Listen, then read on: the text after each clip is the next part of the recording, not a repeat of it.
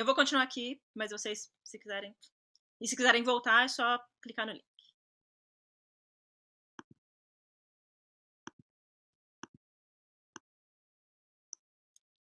Aí, estamos ao vivo. Aí, estamos ao vivo. Deixa eu só. Aí, estamos ao vivo. Deixa eu só. Aí. Boa noite a todos e todas e todos que estiverem nos assistindo agora. É... Agradeço muito a presença de todo mundo que está aqui assistindo, agradeço especialmente a presença dos participantes que foram muito gentis em aceitar esse convite. É, eu sou Rosana Stefanoni, eu sou a diretora executiva da 3PS. A 3PS é uma associação de profissionais de pós-produção de som com abrangência nacional, e um dos nossos objetivos é divulgar e promover uma cultura de som para a nossa atividade se tornar mais conhecida e mais valorizada, tanto no meio audiovisual como na sociedade como um todo. E se vocês quiserem saber mais de nós, é só entrar no site, a3ps-som.com.br, seguir a gente no Instagram. E lá vocês têm mais informações de como se inscrever, como participar, como estar tá com a gente. É, a gente aceita inscrições do Brasil inteiro para estudantes, para entusiastas e para profissionais.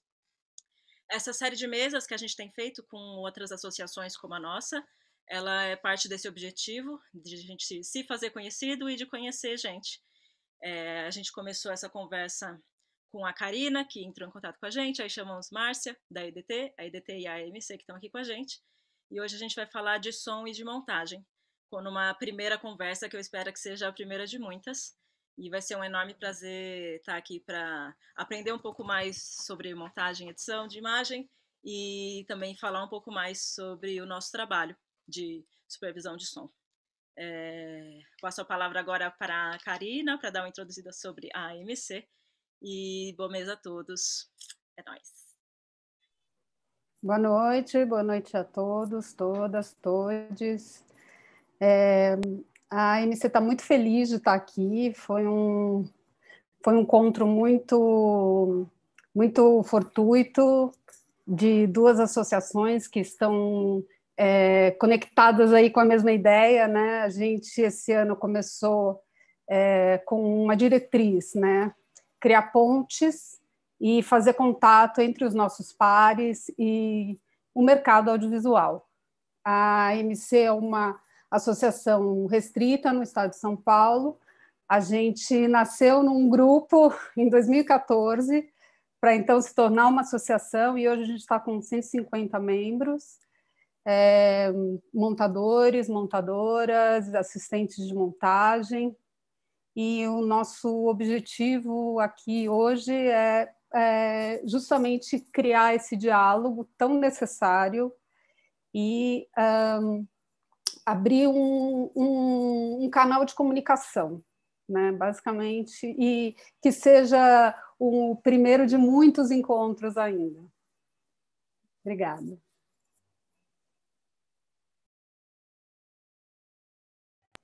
Boa noite a todas, todos, todes. É uma alegria, então, a EDT estar tá nessa, nessa conversa boa entre associações. Que bom que a gente está podendo fazer isso a pandemia que está sendo essa tragédia no país, ela também abriu algumas rodas de conversa importantíssimas.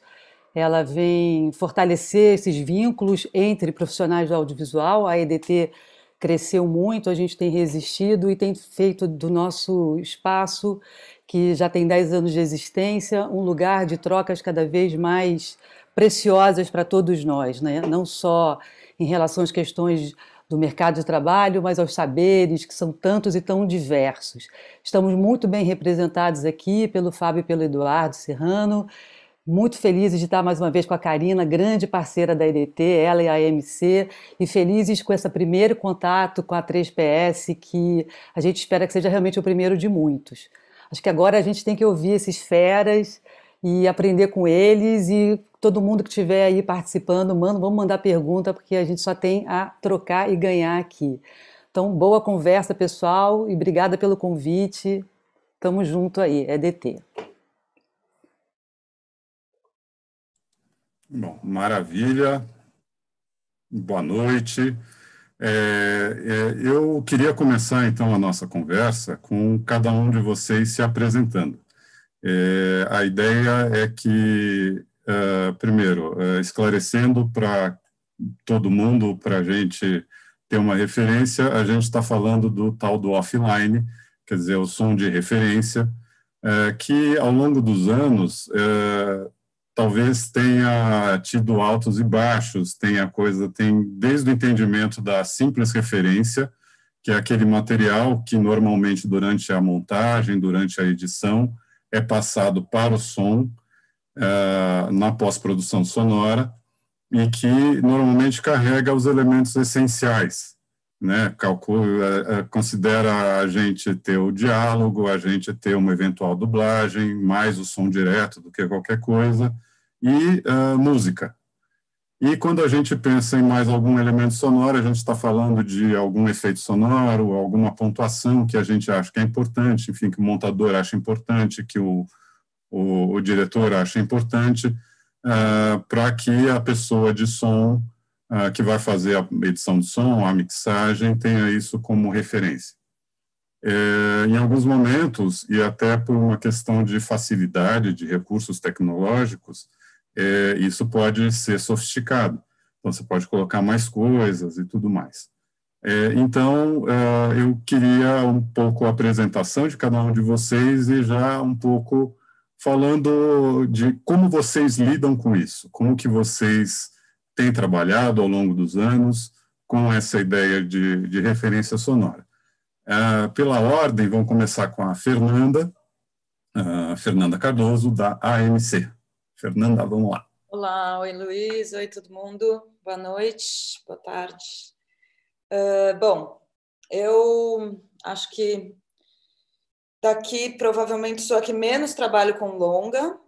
Eu comecei a minha carreira trabalhando com som uh, na YB há 15, 16 anos. Então, eu comecei trabalhando com som, depois trilha, trilha para filme, mix, e aí eu fui montar, eu comecei a montar e virei montadora. Então, o meu background é muito da parte técnica e criativa do som, e foi a minha escola para poder começar a montar. Depois, quando eu comecei a montar, eu fiz muito um, doc pequeno, até começar a montar publicidade. Montei um longa no Brasil e agora eu estou morando em Los Angeles.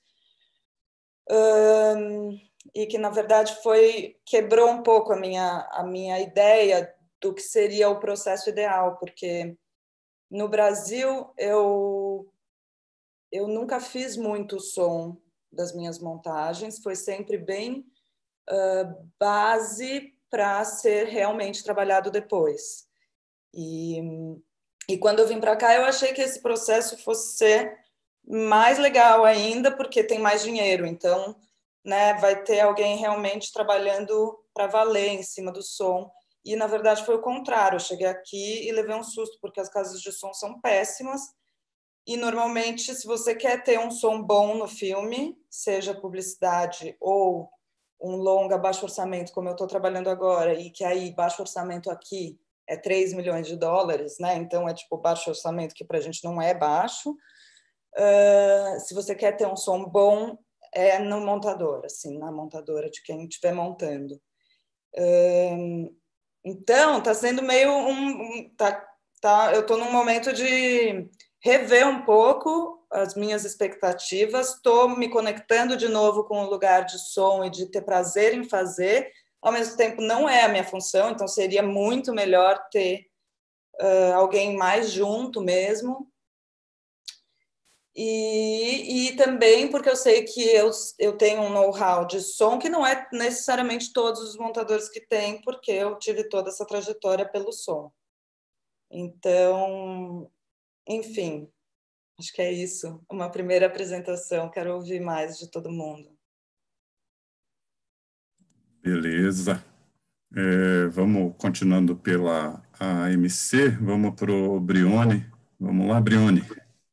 Boa noite. É, boa noite. Está me ouvindo bem? Sim. Bom, começar por agradecer estar aqui, ter sido convidado, é motivo de orgulho para mim. É, estar nessa nesse espaço de troca com profissionais do, da envergadura e do, do calibre de vocês. Estou é, aqui representando a MSC, não coloquei vírgula MSC no meu nome na correria de ah, vai começar antes, mas era 19, e eu entrei com o preset padrão e ficou assim. Então peço desculpas por isso. É, eu sou argentino, como deve já ter percebido pelo, pelo meu sotaque. É, moro e trabalho no Brasil há, há 20 anos, é, sou montador.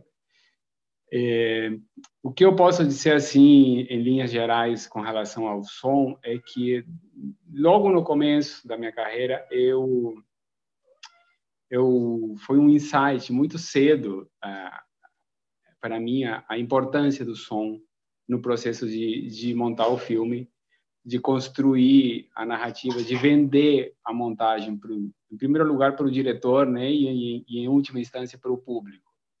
É, seria um exagero de ser, mas muitas vezes de fato aconteceu dessa forma, de eu dedicar mais tempo e mais energia ao som, ainda que seja um offline, do que a própria montagem, né? E a gente até só de você ver uma timeline, em geral você trabalha com três pistas de vídeo, mas tem, sei lá, 12, 15, 16 pistas de áudio, né? Então aí por aí já já dá para para ter uma percepção da da complexidade que o som tem na narrativa porque eu tenho para mim que o ouvido ele é um som acima de tudo desconfiado, né? Ele ele traz a desconfiança, ele vem instintivamente da da da proteção à vida. Sei lá, você fecha os olhos e você não enxerga, você tampa o nariz e você não, mas não tem como fechar os ouvidos, né? E então assim, sei lá, o homem das cavernas ele estava dormindo, mas escutava um barulho estranho, ele acordava de noite, né? Então, o som, ele é, no meu entendimento, ele é uma, ele é uma via direta para a emoção, ele é uma via direta para o inconsciente.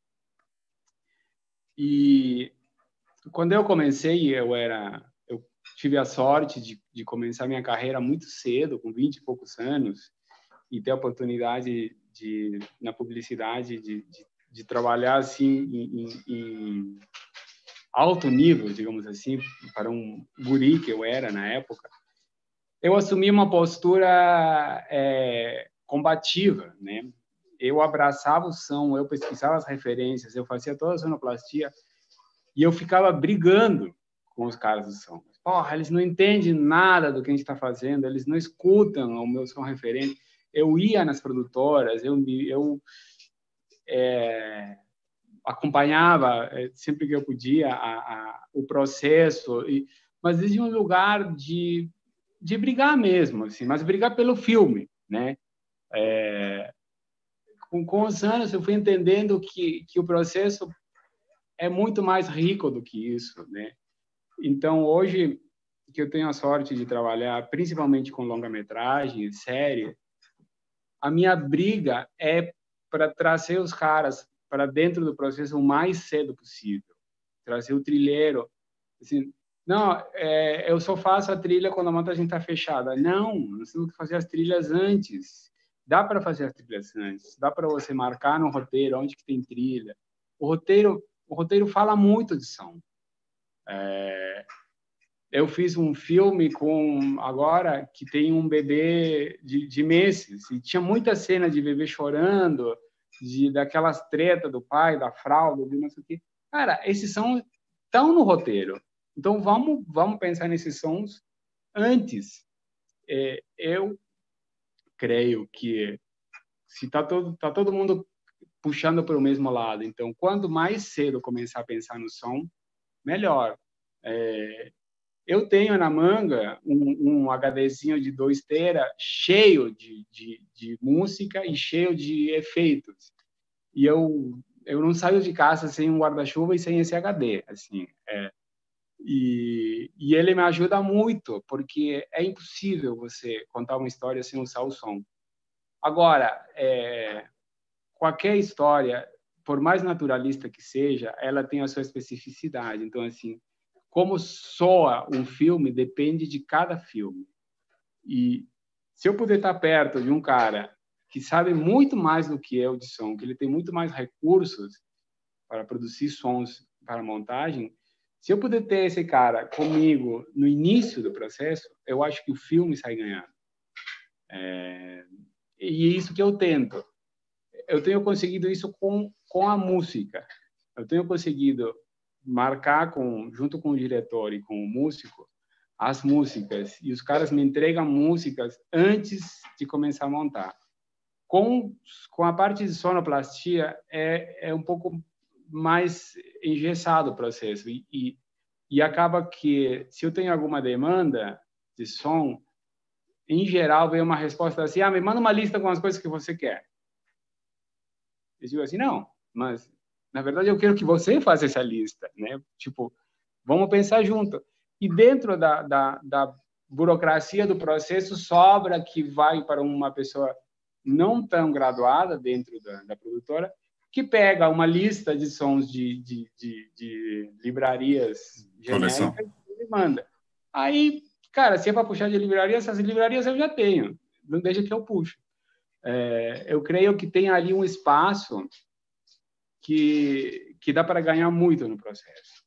De, é, bom, a gente, assim, no, sei lá, é, filmes que a gente admira é, e, e, e, e, que, se, que eles se destacam não só pelo som, mas se você vai investigar e, entender o workflow deles, a produção de som começou eh, na pré-produção. Os caras gravando coisas, testando, eh, enviando e trocando ideias com o som. Oh, pensei nisso aqui. Para mim, o, o, a, o som do, do, do, a ambiência do apartamento onde o cara fica é assim. Para mim, a ambiência dos flashbacks são assados. É, esse pensamento criativo, essa circulação da informação criativa, é, ela tem que começar cedo. Não pode se pensar em som, e eu já tive experiências assim, e é péssimo. Dizendo, ah, não, vocês fecham a montagem e eu começo, e aí eu começo a pensar no som. Aí eu começo a pensar na trilha. Você joga umas refs, depois eu copio, eu tenho aqui os caras que copiam e não dá e não dá ruim. Eu acho esse processo eu não digo equivocado, às vezes ele acaba sendo assim por questão de prazo, de grana, mas eh, na minha experiência o filme perde quando a gente começa a pensar no som depois que fecha a montagem. É isso. Beleza. Tá joia, obrigado.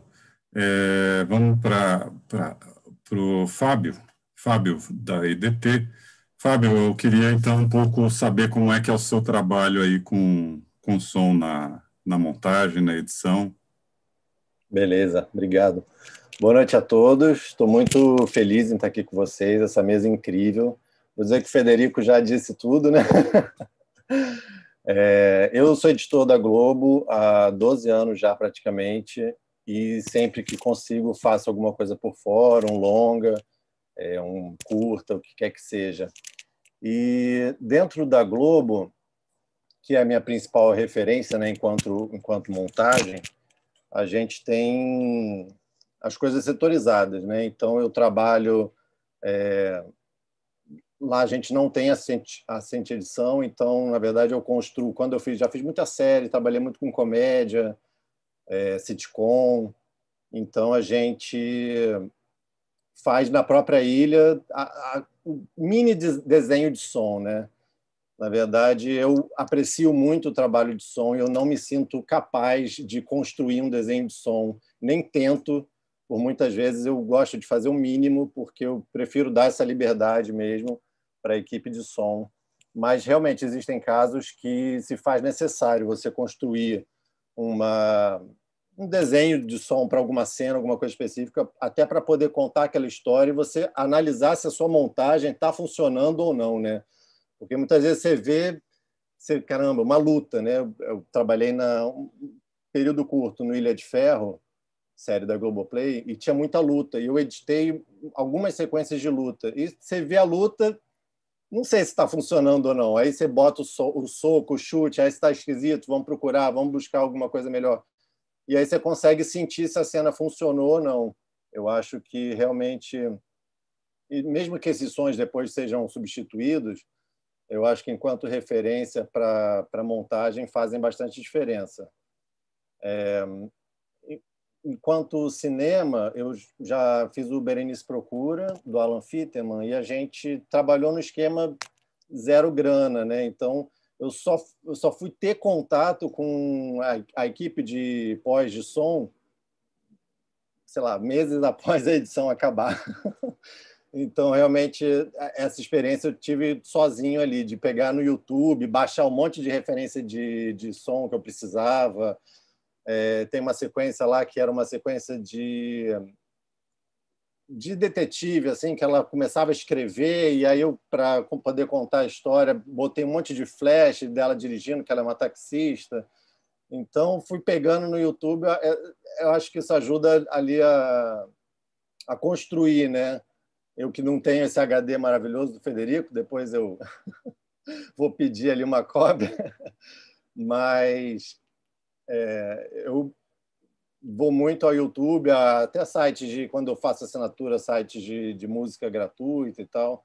É, consigo baixar bastante e vou construindo aos poucos a minha livraria. Então, é isso, não sei. Estou aí disposto a conversar sobre o que a galera quiser. Joia, obrigado. Vamos lá, Eduardo Serrano. Vai do abrir o microfone. É. Bom, é. meu nome é Eduardo Serrano, sou montador é, de imagens, né? É bom a gente dizer, porque tem muitos montadores de som aqui.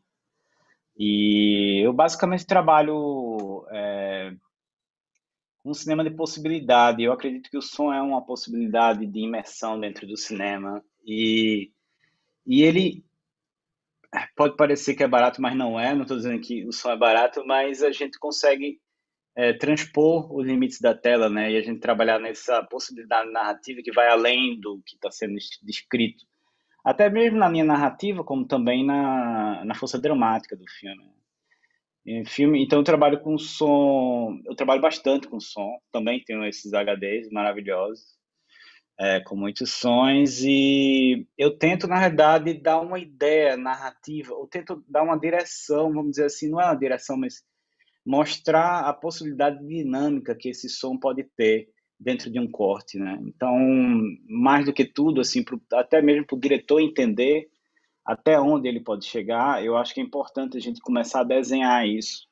E cada vez mais eu mesmo tento entrar na pré-produção dos filmes, inclusive pedindo coisas para para o som direto, muitas coisas de ambiência, ou por favor, grava todos os passarinhos que tem aí no, no sertão, porque eu acho que isso é importante, talvez para o som depois, para também tentar criar essa essa essa cultura de que o som não começa, né, depois, né? O som começa antes, né? Muito antes, assim como a gente também na montagem deveria começar antes.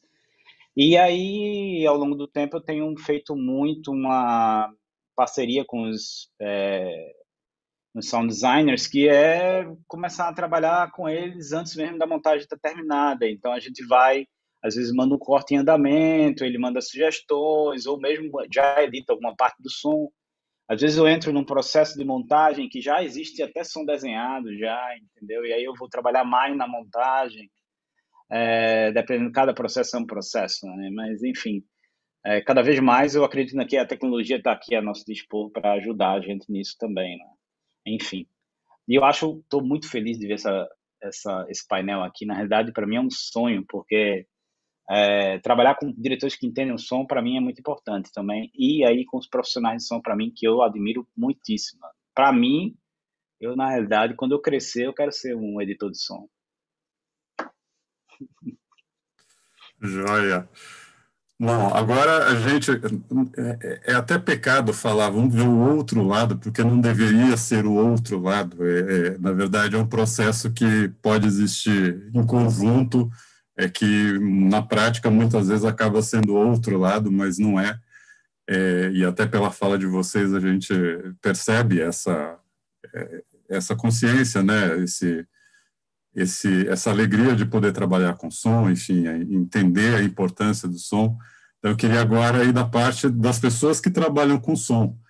É, que aí acho que a gente até tem umas coisas, é, talvez de um visto de um outro ângulo, que é a questão de como a gente com som é, recebe esse material da montagem e como isso tem evoluído, como isso tem mudado, como que a gente lida com esse material que vem de vem da montagem para o nosso trabalho. Uh, e aí, para isso, primeiro vou colocar, chamar o Ricardo para falar. Ricardo, por favor, Ricardo Reis, nosso querido Chui. Olá a todos, boa noite. É, muito obrigado por terem me convidado para participar, estou super honrado. Bem, eu trabalho há um pouco mais de 20 anos com, com, com som para cinema. É, eu cheguei nessa profissão muito de paraquedas mesmo. Eu, eu traba, tinha uma outra profissão e, e queria buscar música como hobby, ter o meu estúdio próprio, fazer minhas composições e, e pedi estágio num estúdio que era publicidade e tinha a parte de, de cinema com a, com a Miriam Biederman. E onde eu descobri que, que tinha, tinha os, os ruídos como forma de narrativa. É, a partir de então eu fui pesquisando. Eu, eu, hoje me considero um sonoplasta. Eu, eu desde do, do começo sempre tentei criar os sons. Primeiro porque é, há 20 anos atrás era muito difícil você ter bibliotecas. É, eu lembro que no estúdio a gente até, até tinha uma coleção grande de effects com acho que eram 30, 40 CDs super organizados, mas eram todos sons de fora, não eram sons brasileiros. É... E a partir de então, eu, assim que eu, que eu pude, eu comprei o meu primeiro Tascam e gravava as coisas. Descobri o Rui de Salo Foley com o seu Antônio César e aprendi cinema com os montadores, com a Ide Lacreta, com Paulo Sacramento, com Raimon, que foi o, o primeiro que eu acompanhei do, do, lado, assim, a montagem, ele me explicando, aprendi muito com a, a, na parte de som, de edição, é, com a Natália, que também logo, acho que os meus os três primeiros meses eu acompanhei a, ela montando, aprendi muita coisa de áudio com com com, com, com Felipe Vação, que hoje ele é, só trabalha com, com música, e, e fui desenvolvendo essa arte de, de, de fazer sons para, para, para, para o audiovisual, para o cinema, principalmente. E desde o começo, eu, eu, eu, sempre fui uma pessoa da escuta. Eu tenho super, sou super tímido, tenho, não sou da fala.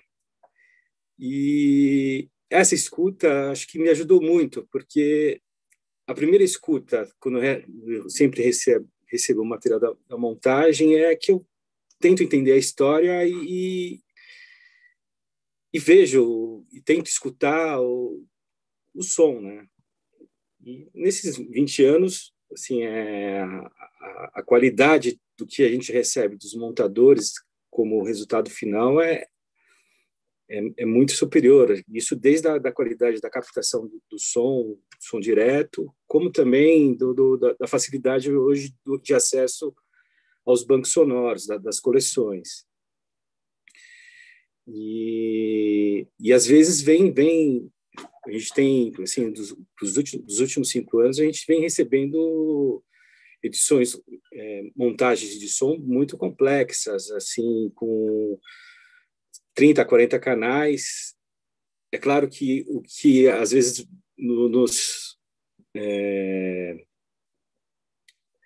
é, atrapalha ou não vem do, do, organizado como a gente gosta de, de, trabalhar e na hora de reorganizar você acaba perdendo elementos é, e, e, sempre tem essa de ter a referência como, como, como guia.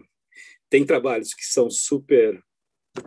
É, que você não pode fazer uma vírgula fora, mesmo às vezes tendo sons que narrativamente são importantes, mas tecnicamente têm defeitos, ou fora de eixo, ou chiado, ou, ou não está como a gente gostaria de estar, mas aí também a gente tem que respeitar o, o, o diretor, né? se ele quer, eu, eu, a gente propõe, faz, troca os sons, muda, mas a estética final é do diretor e o, e o, e o, e o filme, a obra, tem, a gente tem que respeitar a, a, a estética do, do, dos diretores. Assim como eu acho que também os montadores, né, que, que, que normalmente passam, já tem intimidade do material que a gente não tem, né, não sei, é um, um processo normal de montagem é de dois a três meses e tem todo os montadores têm contato com todo o material filmado tem um trabalho muito mais em cima do roteiro né para conseguir montar as sequências. E isso normalmente para para quando chega para o editor de som não, não, não tem essa intimidade. A gente tem que pesquisar se o material estiver organizado em termos de boletins ou as, as, as outras as coberturas, né, os outros elementos que não estão dentro do universo da montagem, mas que foi filmado que a gente pode usar dentro do filme. É... E eu, eu acho que é isso. Eu, eu, eu, uma das coisas que eu mais é, prezo é que cinema, é, e acho que o audiovisual é uma arte coletiva. Então, as pessoas têm que trabalhar jun, juntas, né? E, e, e, nesses últimos 20 anos, pelo menos nessa parte de montagem de imagem e a montagem de som, é, eu acho que quando entrou o digital teve um, uma ruptura, quando era na Moviola, até onde eu entendo, existia até uma. É, eles trabalhavam algumas vezes na mesma moviola. Pra, o, o, o, montador trabalhava de dia, do assistente ou o editor de som ia, ia de noite e, e, e fazia os ajustes técnicos ou, ou estéticos, mais pensando no, no, no som.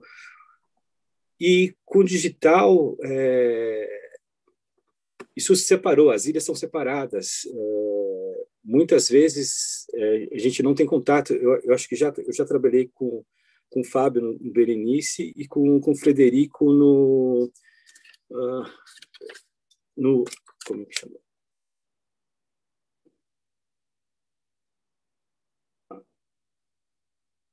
Incompatíveis. Estou correto, Frederico? Mas a gente nunca se viu. É, acho que conversaram com certeza com a Miriam, porque eu sou mais do do, do, do, do estúdio, do, do, do, trabalho de mão na massa, de, de, mão na massa e, e, e fazer. É, eu acho que tem essa questão, teve essa ruptura e, e tem uma demanda, principalmente do, dos diretores, que, que eles perderam uma coisa que existia muito na novela, que era principalmente era o tempo de distanciamento do material pelo fato da, da, da, das questões técnicas, né, de rebobinar o filme, de parar, de conversar, de ter que grudar tudo. Tinha um trabalho artesanal que, que de certa forma, fazia amadurecer as ideias para se fazer o filme. Com o digital, isso se perdeu. E, e a grande maioria, e são poucos os, os diretores que, que eu trabalhei que, que, que entendem, entendem essa composição de quem, quando você está trabalhando na montagem, quando você vai trabalhar com som, o, o que, qual, o que, que ele, é, como ele vai pedir as coisas para um cara de som, né? O, o que ele vai querer corrigir daquilo que ele já, já trabalhou na, na montagem. E, e por outro lado, só explicar que para a gente, normalmente, esse, o trabalho da, de som da montagem, ele, ele fica muito pequeno do que a gente tem que entregar, principalmente hoje, por conta das, é, das versões internacionais, por exemplo, né? Você tem que ter a banda internacional, tem que ter as versões para serem vendidas mundo afora. É,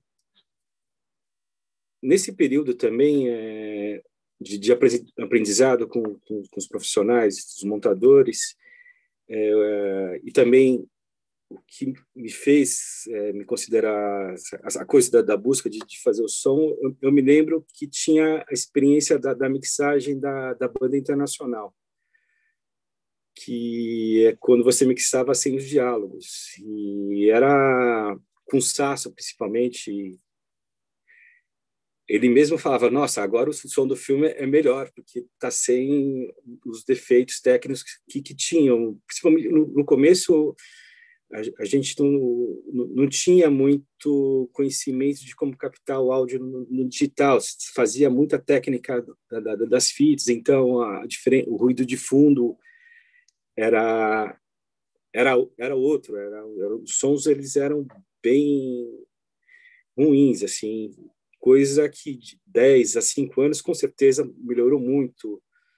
O, a gente recebe um material bruto muito melhor assim, de, de, de sonoridade, de frequências, né? O som tem não é só inteligibilidade, né? Quando a gente fala de, de, de aspectos narrativos, a gente está falando de frequência e que, que esbarra na, no, no, universo da, da, da, música, mas os ruídos, os, as ambiências, ela, é, a voz, ela é, é, composta com esses elementos e o som tem essa característica de, de sobreposição. Quem tem mais energia, quem tem mais foco, mascara o, o outro, né? É, e, as, e às vezes nessas nas composições de quem não tem muito conhecimento técnico ou é, o ouvido treinado passa despercebido e quando alguém tem mais ouvido treinado não, não, não pega a, a, o do porquê que tem aquele som e propõe outra coisa. Daí não é isso. E tem, e tem uma outra particularidade que eu acho que existe é o som da, da, da de, de, memória das pessoas, né? Às vezes o diretor quer uma campainha que para mim é bem, mas para ele é blim blom. E, e às vezes tá, tá lá na referência blim blom e a gente acha que é uma campainha, mas tem que ser o blim blom, não pode ser o pé. Então, é isso, acho que vamos, vamos discutindo aqui, tem bastante coisa para falar e uhum. queria só, eu não, não cumprimentei no Xavier, que faz tempo que eu não vejo, acho que o bom dessas desses, dessas, desses encontros é ver as pessoas que a gente não vê há mais de um ano, né? Joia. Vamos lá, Valdir. Valdir, então, por favor, traga aí a, a sua vasta experiência para a gente com o trabalho do som vindo da montagem, enfim, o trabalho eventualmente começando antes, como que isso tem, tem evoluído. Ok. Bom, boa noite. Antes de mais nada, agradecer o convite, eu acho muito, muito legal, como o Ricardo falou, a gente não se vê mais e é muito bom ter essa, essa, essa mesa na tela falando com todo mundo. E, mas vou bagunçar um pouco a história, porque, na verdade, realmente é uma história longa também, até o Ricardo puxou nos temas, mas o meu percurso, na verdade, é o, é o oposto da Fernanda. Na verdade, eu sou um montador que começou a trabalhar com som. A minha escola, realmente, quando eu aprendi, na verdade, a minha, a minha escola sempre, é sempre foi com cinema, e, na verdade, eu sou um montador que começou a montar som, mas um, numa época em que não, não existia a diferença entre montar imagem e montar som. Na verdade, eu, eu fui, eu, eu, eu trabalhei, eu aprendi a minha formação de montagem. Na verdade, eu estive na França, fui, fui embora do Brasil, fui fazer faculdade na França e fiz a minha formação de montador de imagem na França. E na época em que não tinha realmente ainda um, a, a, edição de som separada da edição de imagem. Então, os montadores eram tanto editores de imagem quanto editores de som. E com a experiência depois trabalhando em longa-metragem como assistente, a grande função do assistente era muito a parte sonora, era montar os diretos e acompanhar toda a parte de pós-produção de som. E foi aí que, por um lado, é, tive uma formação muito rica, porque era o assist... quando era ainda assistente de montagem, eu acompanhava a sessão inteira de Foley, de uma semana de A a Z, fazer, anotando, entendendo. Eu aprendi fora, entendendo o que, que vai na pista A, na pista B, pista T. Em Moviola, comecei a montar em Moviola. Minha primeira edição de som era em Moviola. Então, assim, a, a, a, questão que se fala muito hoje, eu acho que pela a separação de imagem e som, é um conceito que eu nunca tive na vida, porque para mim é montagem. Então, eu não faço diferenciação entre editar e montar imagem e montar som. Então, meu diálogo sempre com os diretores, quando eu comecei a montar som, era muito ligado à montagem. É, então, toda a referência do processo da criação do som, ela vem sempre desde o início. Meu pensamento vem sempre desde o início. Então, acho que uma tendência que as pessoas já estão falando, né? Né o Brioni falou também de, de, de, de, de não começar o som mais tarde. Eu acho que isso faz parte do pensamento cinematográfico. Pensar o som, ele, ele começa no roteiro. E quanto mais as pessoas estiverem falando e, se, e cruzando as experiências e, e, colaborando desde o início, obviamente é muito melhor. Mas o que está acontecendo também é que eu estou cada vez mais voltando a montar imagem. Está sendo muito bom montar imagem. E, e, porque e também não vejo uma mudança em relação ao trabalho que eu, que eu vinha que eu tenho feito desde sempre, que é a conversa com o diretor sobre dramaturgia, na verdade. Então, para mim, o som nunca foi um, um, aspecto técnico, mas é sempre um aspecto cinematográfico tão importante quanto a fotografia. Acho que não tem nem diferenciação das atividades, nem importância dos elementos diversos, né? Então, eu acho que acho que o pensamento conjunto é que, que é muito importante, mas isso também acho muito específico do cinema. Então, assim, quando a gente vê o tema, né, que é o tema de hoje da do som de referência, eu acho que o som de referência é um pensamento cinematográfico onde o som já está incluído desde o início. Então, quando a gente fala de, de, de, montagem, a gente fala de ritmo, fala de elementos sonoros, fala de, de, construção de uma dramaturgia, onde a gente não pode deixar, meu ver, a gente fala do, fala do som, porque ele, ele é um elemento fundamental para a construção de uma cena. Então, quanto então, na, na, nessa minha experiência de, de, de, de editor de som, né, de supervisor de som, o que eu mais quero e quando é chegar mais cedo possível nos filmes, é poder falar desde a, a pressa possível. Por isso que é bom trabalhar com, novamente com diretores com os quais a gente já trabalhou, porque a conversa começa mais cedo, né? E a importância desses elementos começa a ser pensados muito mais cedo. Então, quando a gente fala de som de referência, é, o som de referência ele, ele, ele acho ele é muito ele é mais importante quando ele já é trabalhado desde a montagem ou desde o pensamento de roteiro então a referência ela é boa quando ela é quando ela é uma boa referência né senão ela não, não, não, não é uma, uma referência de fato né então essa que a gente acontece com a que acontece muito seguidamente né, do som começar só o, o trabalho de som começar uma vez que a montagem está terminada é, é, a velha questão de resolve o som, né? Como se fosse alguma coisa à parte, como se fosse uma coisa que não tivesse já sido começada antes. E, então, acho que a, a, a, a, referência do som que vem da montagem acho que depende muito do trabalho e do pensamento que o som já tá, já teve durante o processo da criação do filme. E aí é muito vasto, acho que depende muito do que é uma, realmente o cinema que tem todo um trabalho de, de pós-produção de finalização de fato, quanto os, os outros produtos audiovisuais, aonde não existe tanto essa pós-produção, onde é mais um, um, né, um offline que vira o, o, o, som definitivo. Então, acho que depende, varia, muito né, da, da, e do produto e da importância que o som, que, os, que o som tem, ou que o, que o, que o diretor, ou que o projeto dá ao som na, na realização do filme.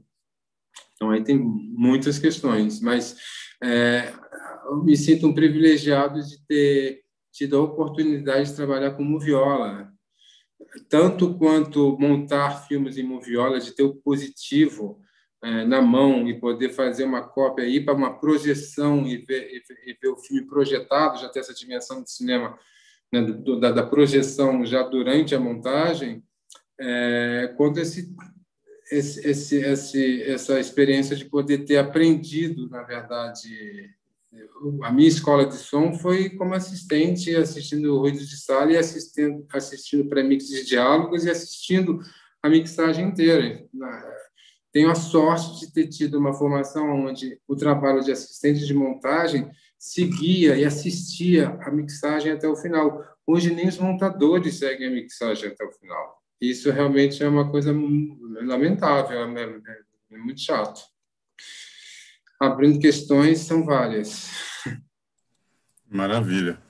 Bom, é, então, em cima disso, temos várias coisas que a gente pode, pode conversar, e, e aí é que eu até queria a, a gente começar a explorar um pouco é, algumas questões disso daí. É, eu também lembro de, para mim, tem experiência, as melhores experiências, acho, que eu tive de, de pensar som é ter um montador presente ali do lado. Assim, era sempre um montador para você trocar figurinha. Uh, às vezes até nessa coisa do mesmo processo de mixagem, essa coisa, da mesma maneira que você fala, montador não está, é um absurdo a gente pensar até que muitas vezes nem o diretor acompanha mais pré-mixagem, né? Eu, eu, falo que é uma maluquice você pensar que você tem que mixar o filme e aí no dia que você chama todo mundo para assistir, você tem que ser tão bom quanto um ganhador da loteria, porque você tem que ter uma, um índice de aproveitamento nota 9, pelo menos, porque você fez todo o processo sozinho, ele é muito eh, segmentado, né? E aí tem essa coisa que o Ricardo colocou, que aí eu queria ouvir de vocês, é que a gente tem aquele lado da, do digital, do, do, do analógico, das práticas de moviola, aquela coisa que principalmente escola francesa tem muito isso, né, de você ter o projeção banda dupla, todo mundo assistir, todo mundo acompanhar e tomar anotação e, e todo esse processo. É, eu lembro da época da Moviola, tinha muito, a nossa briga era para ter a música, pelo menos, né, porque às vezes era a briga do montador, que o coitado do montador ficava desesperado de mas eu preciso da música, enquanto não tiver a música, eu não entrego o corte final, eu não e, de repente, a gente tem o digital que dá uma grande bagunçada nisso tudo. Porque, ao mesmo tempo que ele te fornece várias possibilidades, é, parece que essas possibilidades ela é, é, a coisa da procrastinação, né? Você fica assim, cara, eu posso fazer tanta coisa que eu não sei o que, que eu faço. Porque você pode fazer tanta coisa, tanta coisa, tanta coisa, que é difícil, ou os processos, eles têm, talvez, eles são tão vastos que eles reduzem a chance que a gente tem de parar e vamos assistir, vamos assistir o que, que a gente está fazendo, vamos parar, vamos assistir, vamos conversar, vamos ajustar e tudo mais. Mas, enfim, não adianta a gente ficar se lamentando de é assim, é assado, eu queria que fosse, ou enfim, o processo é assim. É, no processo de vocês, e aí, enfim, se alguém quiser já tomar a iniciativa, é, é interessante que a gente está falando do universo desde uma montagem mais tradicional, uma relação mais próxima com o diretor. É, a gente não está falando tanto de publicidade, embora vira e mexe um outro tenha que fazer. A Fernanda falou da, da, da experiência dela com publicidade e, e, essa coisa de devia ter uma produção sonora por trás e ou você tem dinheiro, não tem. É, e, ao mesmo tempo, a gente está indo para esse universo hoje em que a gente faz cada vez menos filme e faz cada vez mais série. E faz os streamings da vida, ou tudo é para os streamings, e o tempo cada vez menor e a relação cada vez né, tudo mais curto, mais rápido, menos reflexão, menos e mais mexidas e, e tudo mais.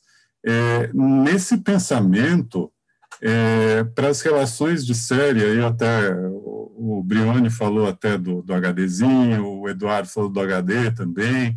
É, como é que tem sido para vocês, é, em termos de um trabalho que alguém te chame para trabalhar hoje? É, é o vamos a, a ideia de até essa necessidade que o Ricardo falou, né, a gente tentar entender o diretor, que muitas vezes você vai com o diretor achando que o diretor é uma coisa de repente o cara não, ele não, porque na cabeça dele eu brinco que tem a marca do cachorro, porque tem um cachorro, você põe o cachorro e fala, não, não, não, não, esse cachorro não é bom, eu quero aquele cachorro, mas qual é cachorro? Ah, mas eu quero daquela, que isso é uma coisa que leva tempo, ao mesmo tempo que a gente cada vez tem menos tempo. É, Para vocês, nessa nova realidade, o que, que vocês veem de perspectiva? É, na hora que vocês iniciam um trabalho, é, vamos lá e vamos tentar trabalhar som, é, vamos forçar isso daí. É, existe uma demanda maior de produtores para vocês de, cara, coloque o máximo de som possível na hora da edição, porque eu quero o mais pronto possível, porque eu tenho que mostrar, fazer o tal do screening para cá, para lá, é, eu tenho que mostrar o mais pronto possível, ou existe ainda um, um outro caminho mais, talvez, tradicional, enfim, mais ideal? Quem quiser, enfim, o Brione, se quiser, vamos lá. Bom, é, obrigado, Luiz. É, o que eu, na minha experiência é, com esse novo universo das séries, é, a gente tentou transportar, sem muito sucesso, um, um processo que a gente aprendeu nos longa-metragens para séries. Um longa-metragem, é, a montagem de um longa-metragem é um processo de ateliê, é um processo íntimo, que você tem uma relação com o filme com o diretor, é, que você vai construindo de maneira muito artesanal. E, e isso na série não, não tem espaço para isso, por conta, como você muito bem colocou, da demanda, especialmente de prazo. O, o que eu tenho aprendido e eu tive a, é, a possibilidade de, de, de vivenciar um case de sucesso, digamos assim, é que a série ela, ela é um processo industrial, ela não é um processo artesanal. Ela continua tendo as demandas criativas e as demandas é, ah, não sei se dá para falar artísticas, né? Eu prefiro ficar com a palavra criativas. É, mas para isso dar certo, o processo precisa ser coletivo. Então, assim, é, montagem em séries, eu vi o seguinte: ah, tem seis episódios e foram contratados três diretores. Tem dois episódios para cada dire diretor. Aí cada diretor chama o seu montador de confiança. Aí eles ficam lá trancados na, na ilha durante seis semanas, sem mostrar nada para ninguém. E daqui a pouco, ah, o, o corte dos dois episódios está pronto. E aí na sala ao lado tem outro diretor com outro montador fazendo a mesma coisa, seis semanas, ah, meus filmes são prontos. E aí quando a gente vai ver tudo junto, até pode ser que seja legal, mas não funciona. Então, a, a série, ela tem essa demanda é, do coletivo. Eu, eu tive a possibilidade de montar uma série que eu, que eu fiz, que nem tem nome para isso direito, né? Mas eu coloquei o título de supervisão de montagem. Eu tinha uma equipe de montadores que montavam os episódios, montadores graduados, montadores top. Não era assim, tipo, ah, bota esse assistente para levantar a cena e depois a gente dá um jeito. Não, eram montadores, mas a gente colocou no cronograma um tempo para que o, monta o supervisor de montagem pudesse sentar com o diretor geral para fechar todos os episódios. É, e com isso a gente ganha uma unidade na narrativa, certo? E com, e assim, como que a gente coloca o som dentro desse processo? Se torna ainda mais é, evidente a necessidade dos caras começarem antes. Nesse caso da supervisão de montagem, era uma segunda temporada. Então, o que que eu o que que eu fiz? E que eu tive que brigar bastante por isso, mas eu consegui. Me manda a primeira temporada, tudo que vocês fizeram de de ambiência, de trilha, de efeitos. Aí eles mandaram todos os episódios, estava tudo separado é, diálogos, que obviamente eu não sei, né? Ambiências, efeitos e trilhas. Então, assim, putz, tinha uma cena no boteco lá, não sei o quê. Ah, pega uma cena da temporada do ano passado e a gente colocava na montagem. Cara, isso acelerou o processo de, de, de, de pós de uma maneira, assim, incrível. E, e, e, e, me surpreende que os caras foram meio reticentes de mandar, putz, não, vai dar um trabalhão, imagina, vou ter que separar do cara, mas pelo amor de Deus, faz as músicas que vocês produziram, produziram o ano passado. A gente reaproveitou assim, sei lá, cara, 90% das trilhas foi foi não dá para dizer refritado, não foi uma refritagem, mas cara, era aquele universo sonoro. Teve tanta energia posta na primeira temporada, vamos, né, trazer isso para para o nosso lado. É, agora, nós estamos engatinhando fazendo séries. Se tem uma segunda temporada, já é já é uma raridade, né? A gente tá, só está fazendo primeiras temporadas, né? E, e, e, nesse sentido, toda vez que a gente começa, por algum motivo, a gente está sempre reinventando o workflow do zero, né? É, não sei se vocês têm essa vivência, mas eu, como montador, cada projeto que eu faço, o workflow começa do zero. Ah, um projeto é pelo Google Drive, o outro é pelo Dropbox, o outro os caras mandam HD, num processo eu mando AF, no outro não manda, no outro... Cara, é, é... há um desperdício de energia no, no, é, nesse processo de reinventar o workflow é, a cada job, né? E eu enxergo muita a possibilidade de, de sermos mais eficientes no sentido de gastar energia no que é mais legal, né? Que é curtir o processo, que é fazer o filme ficar legal. E não gastar energia em entender como é que vai chegar o material, como é que eu vou receber isso de volta. É...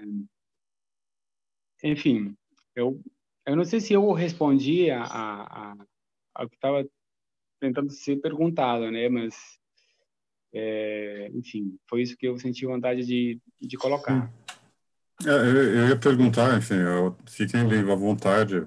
Pode, zonear, tá, gente? Eu sou moderador, mas se vocês quiserem alguém abrir aí, falar e tal. Eu ia perguntar do Fábio até por essa realidade mais televisão. Como é que isso se dá numa realidade que, enfim, é, está mais perto disso, dessa ideia de série, de uma produção, uh, bastante coisa em menos tempo. Sim, eu estava até pensando em interromper para falar. Na verdade, uma coisa que o Valdir falou que, que me chamou muita atenção é essa questão da proximidade do montador perto da sonoplastia, né, ou da edição de som.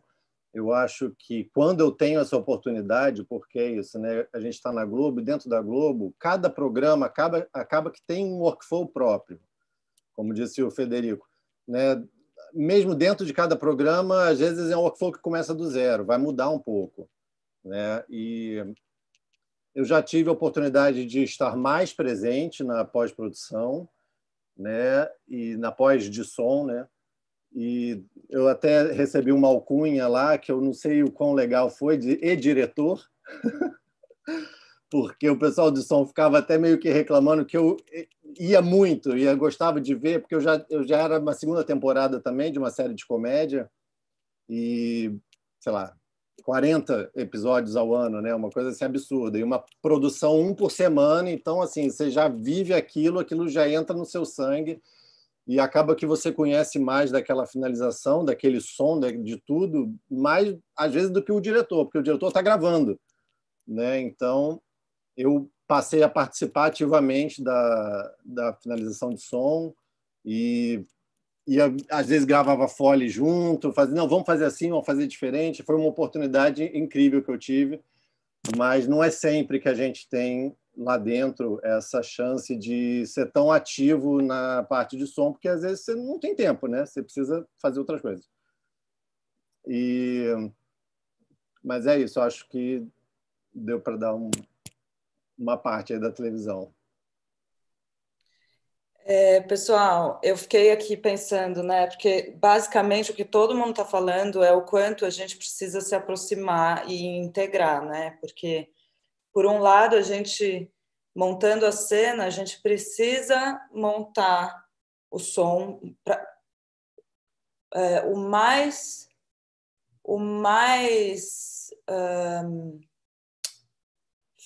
final, assim, o mais bem montado o som, melhor a cena vai funcionar, né? Assim, acho que todo mundo aqui concorda o quanto a gente muitas vezes não consegue entender se a cena está funcionando sem fazer o som para valer. Fazendo o som mais ou menos, não dá para saber direito, né? E, e, e às vezes a montagem, você assiste a cena e tem alguma coisa que não está funcionando, não está funcionando, e quando você vai ver, é só o som, e você troca o som e a, os mesmos cortes com os mesmos takes estão funcionando, né? Então, é, a gente precisa fazer esse som meio que para valer na montagem, mas ao mesmo tempo é óbvio que na mesma sala e fazendo ao mesmo tempo mesmo não dá, porque se a gente ainda está mudando o corte, é, ter alguém desenhando o som completamente na sala do lado também perde muito tempo, mas ao mesmo tempo, como o Fede falou, se a gente recebe um, uma base sonora, né, com uma discussão antes do projeto começar, em cima do roteiro de sound, de sound designer, montagem e, e direção, e aí em cima do papel conversar qual que é a intenção das cenas no som, né, assim, de o que que a gente vai tentar é, alcançar com o momento que são os flashbacks, qual que é o sentido desse flashback, qual que é a intensidade, qual que é um, o, o, ambiente sonoro, o universo que a gente vai trabalhar, dá para a gente receber de quem vai fazer o som depois uma super base já, por mais que é isso, também ando com o meu HD que vai sendo atualizado com os trabalhos, porque a gente tem que acaba tendo que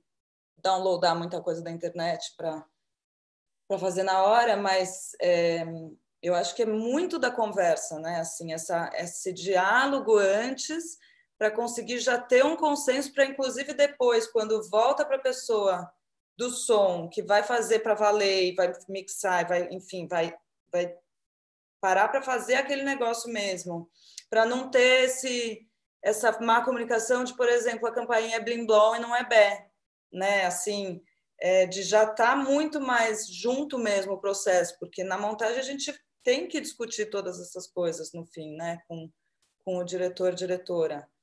É, o cachorro também, e, e, e tem um motivo para ser o cachorro. Então, o quanto mais a gente conseguir conversar antes, antes do processo começar, para a gente poder ter insumo para começar, e depois quando realmente vai para a etapa de som para valer, também acho que uma segunda reunião, né, para atualizar, então, esse aqui é o corte agora e por que, que as escolhas foram essas, né? Por que, que o som está desse jeito? Com certeza não é por acaso, né? Então, é, acho que super a comunicação e, e, e pelo filme e pelo que acho que para todo mundo é melhor, né? Assim, é um processo que fica mais gostoso para todo mundo, né?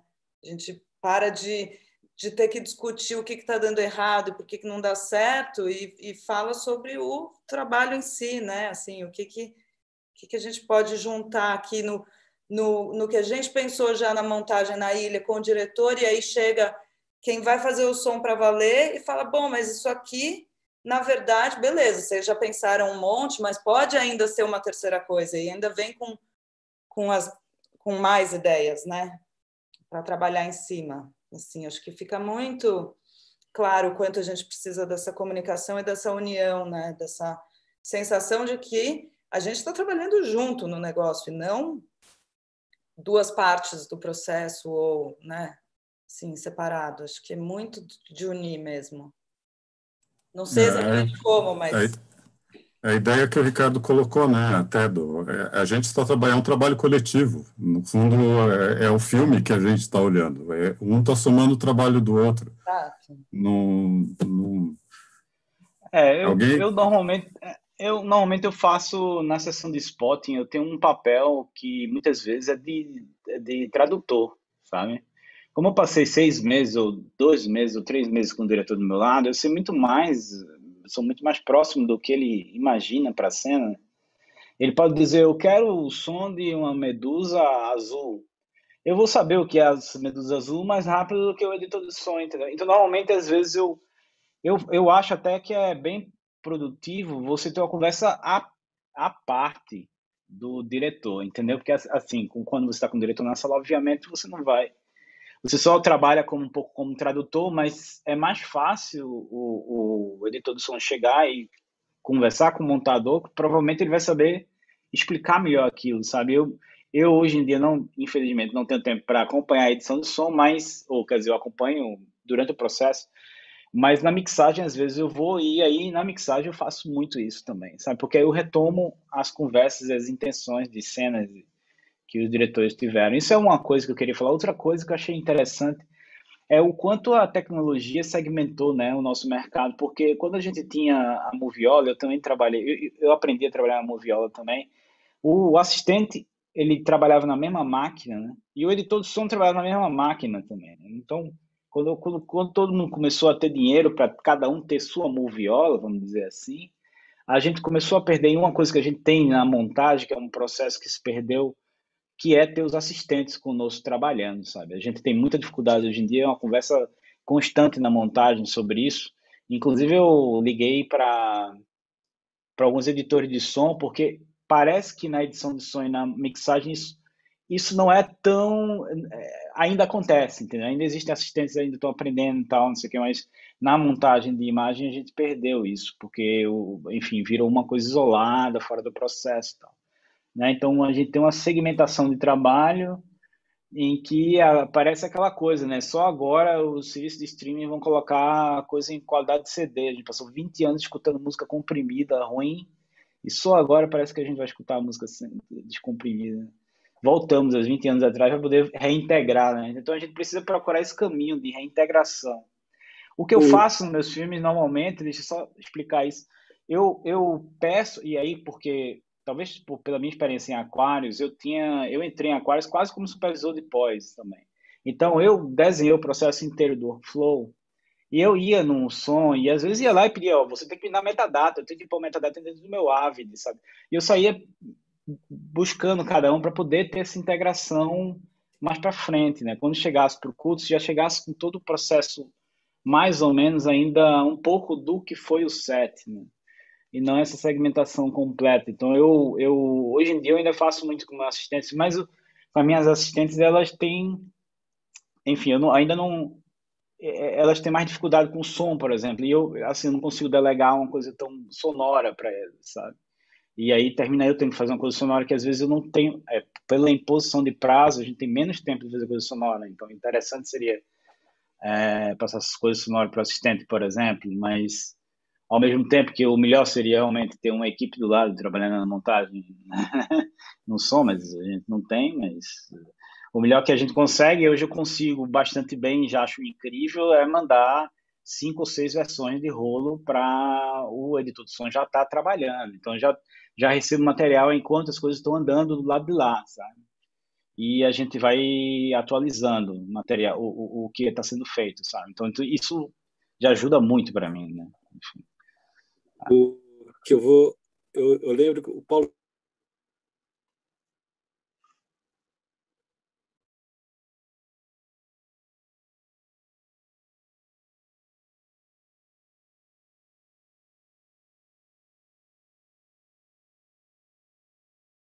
recebia tudo mixado, vinha a pista inteira. Depois começou a aparecer o MF que dava muito problema eram raros os primeiros OMFs, a gente conseguia abrir é, ele completo, porque ou o arquivo ficava se ele, se ele tivesse alguma automação já já não, não, não, não, abria. Hoje a gente já tem o OMF, a, a IF, a gente tem alguns alguns formatos que nos permite receber esse áudio da, da montagem bem mais é, palpável para a gente conseguir dar continuidade do, ao, ao, trabalho, né? E em relação às séries, o que acontece aqui com, com a gente é que a gente muitas vezes a gente começa a aprender o som do filme quando está no último episódio, daí não dá para voltar para o primeiro. Você, vai, por mais que você tenha lido o roteiro, tenha visto as, a, mas quando você, para mim isso acontece muito comigo.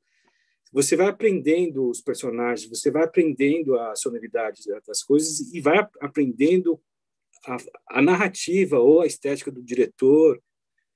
É, nas séries ainda é complicado porque realmente cada montador tem um estilo. Um gosta de corte seco, outro é advance, pré-lap, é, então fica essa coisa de retalho e a gente também não força a barra de tentar, às vezes não é para dar essa unidade, né? Apesar da, da maioria das séries serem todas no mesmo universo. Tem séries que é cada episódio é, é uma história e daí tudo, tudo bem, mas quando tem uma unidade é, é, é eu, eu sinto muita dificuldade de, de, de entregar um trabalho. Nossa, consegui ser consistente, sabe, ter é, não ficar arrependido, pô, eu quero refazer o episódio 1 ou 2, porque chegou no final, tá tão mais dentro, assim, mais é, consolidado a questão sonora do, da, da, da, série. Isso, no longa, é, apesar de são raros, cada vez mais raros você a gente receber o corte final, né? Vai, vai trabalhando, mas você acaba assistindo muitas vezes e tem é, essa, o contato com, com, com, os, com os montadores a, a, a, acontecem, sim, é, é muito gratificante ter um montador porque ele, ele aponta várias coisas que você não, não, não, não, não pegou e, e, e, prepara também com a, com a com a relação com, com o diretor, porque é difícil, como já disse, ter diretor que, que consiga passar o que ele quer em termos de som. Isso vem normalmente pelo, pelo montador, o, o, os detalhes que, que foram importantes, né? E isso se dá claramente pela convivência, porque o diretor fica muito mais presente na montagem do que na edição de som. Isso é o que eu sinto no, no, normalmente. Oh, deixa eu perguntar, eh, Valdir, você quer falar alguma coisa?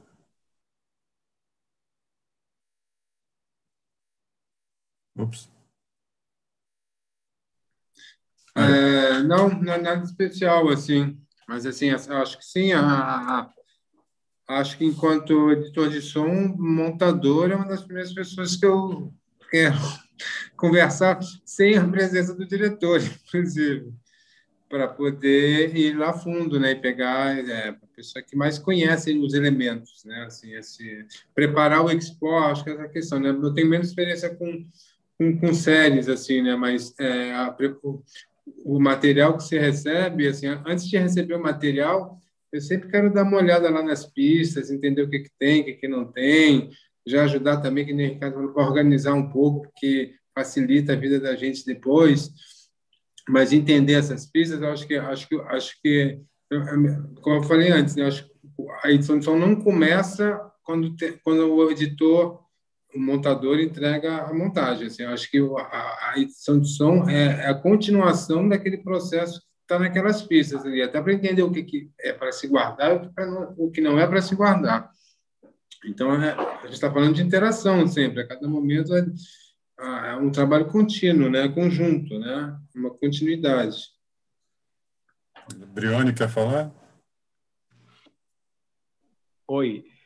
Sim, eu queria me referir aqui a um assunto que, que eu pesquei aqui no bate-papo, que é, fica bem difícil né, de acompanhar é, as pessoas falando e o que está sendo escrito. É, mas alguém escreveu alguma coisa no sentido de o que, que seria mais importante para nós na hora de estar construindo o som. Se referiu à dinâmica de frequências e eu não sei quem que escreveu sobre isso. É, mas assim, para mim, é, eu creio que o mais importante, eu não, não piro com esse lance das frequências, mas o, o que eu me talvez eu, eu tento descobrir é, em cada cena, em cada sequência, qual personagem ele, ele detém o, o foco da emoção, né? É, tipo é, em longas em que você tem um personagem é, mais intimistas, que você você tem claramente um personagem, isso é muito fácil de de você perceber, né? Qual é o personagem a partir do qual eu vou construir o, o, o foco de tudo que acontece, da, da emoção da cena, né? E, e isso que vai que vai é, dizer qual é o foco que o som deve ter, assim. Exemplos muito óbvios, né? A, a, a personagem fica perturbado e você pode ser um recurso como, por exemplo, sumir com o som ambiente, ficar só num, naquele vácuo, né? É, Entretanto, isso pode ser dinâmico e, e numa determinada sequência é um personagem, mas em uma outra determinada sequência é outro personagem. É, então, para mim, isso é o essencial, é entender nesse, em qual, em uma determinada sequência, por mais naturalista que o filme seja, qual é o personagem que carrega a, a emoção da cena. E, em segundo lugar, é, eu não piro com o lance das frequências, mas eu sim piro muito com a questão da dinâmica. Por exemplo, você, num filme de ação, você vai ter uma explosão.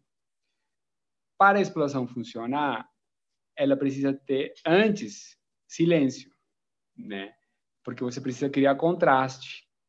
E eu e eu piro muito nesse lance dos contrastes, mas não só no som, na própria montagem, né?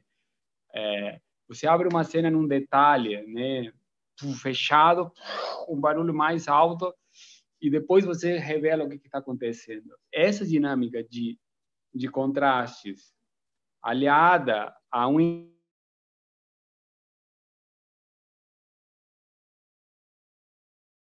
da cena da sequência é o meu norte para fazer não só o som como a, montar a própria montagem, né? O, o... o que ele estava perguntando. É, pergunta do Vitor. Aproveitando uma outra pergunta, é uma coisa que eu acho que, enfim, é, talvez até seja mais discutível, é, é o ponto nevrálgico para a gente, que é a questão de produção e o produtor. É, é, é interessante quando ouvindo vocês falarem e pegando os exemplos aí de, é, de alguns de vocês, principalmente quando a gente fala de filme, dessa relação quase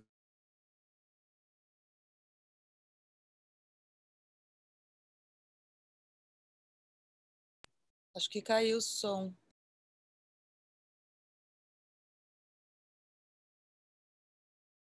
Ixi. É... Voltou? Não? Voltou. Então tá. É, falando do caso de produção, da figura do produtor, é, como que é a relação de vocês, ainda mais pensando, puxando para um lado até mais de demanda que a gente tem hoje em dia, que é esse monte de delivery, é o Dolby Atmos, é o não sei o quê, precisa fazer a banda internacional para passar não sei aonde, para fazer isso, aquilo e não sei o quê, tarará. É, como é que anda? É, eu até pergunto porque tem uma pergunta da Tati sobre orçamento. É, como que é a relação de vocês é, com o produtor? No sentido de colocar, assistir o filme e falar, amigo, esse filme, pelo jeito, tem essa cara, e a gente vai precisar chamar um músico antes, porque afinal é um musical. Não adianta a gente colocar música depois, porque senão não vai rolar. O produtor é o seguinte: se, se não vai ter música, a gente vai ter que caprichar nas outras coisas. Quer dizer, até entra a coisa aí de qual a, a, a valorização que a gente dá, de diálogo, de música, o que, que vocês trabalham mais na referência, é, que tem muito a ver, acho que até é, para a gente, no caso de áudio, aí, o, o, Ricardo e o Valdir também podem falar, um pouco nessa coisa de, às vezes, puxando até pelo lado de, e eu estou vendo que esse diretor, vocês também em montagem, dizer, para esse tipo de diretor, é, não adianta eu pintar e bordar, porque o, o, diretor vai ser, se o cara não tiver aqui, não vai fechar, não, não vamos chegar em lugar nenhum, ou até para essa coisa que são práticas bacanas, o, o Valdir colocou, de, opa, com esse diretor eu sei que ele adora som ambiente, ele adora sons da, não adianta eu pegar a coleção do Passarinho da Austrália, que ele não vai se enganar com o Passarinho da Austrália. é, eu vou ter que pedir para o cara gravar o som daquele lugar, porque é daquele lugar, ele sabe, ele conhece, ele vai querer aquilo. Que envolve questão de orçamento, resolve, envolve essa questão com é, como anda esse diálogo com, com o produtor, no caso de vocês, assim, o que vocês têm percebido de, eventualmente até do diretor, se é que o diretor às vezes ainda manda alguma coisa, enfim, de apitar, de poder indicar e falar, ah, eu, eu quero esse músico, que aí você fala, opa, ele quer o músico, primeira reunião ele já está falando do músico, é, enfim. À vontade, quem quiser.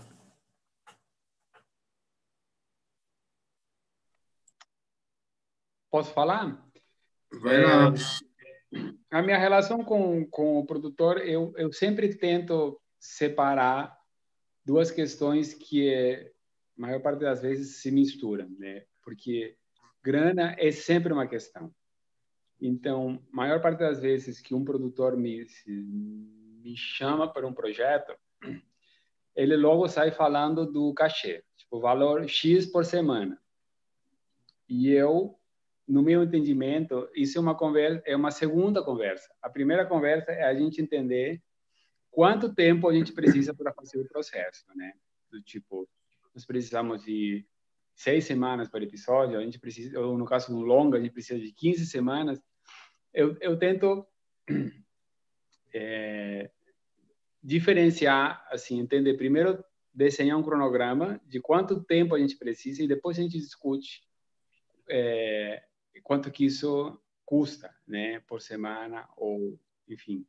É, e eu tenho tido muita dificuldade é, nesse processo, porque, em geral, é, é, vem uma uma imposição, né? Ah, não, você precisa entregar o corte em X tempo, né? E, e, e a maior parte das vezes, e, e eu tenho certeza que meus colegas aqui vão corroborar isso, esse tempo é insuficiente, né? E, e, e é o único lugar onde eu vejo isso acontecer. Você vai num restaurante e diz, eu quero o, o meu filé mignon bem passado, mas eu quero ele pronto em um minuto. Diz, não, desculpe, senhor, mas em um minuto ele não fica... Ah, não, mas é, se vira, dá um jeito. Caramba!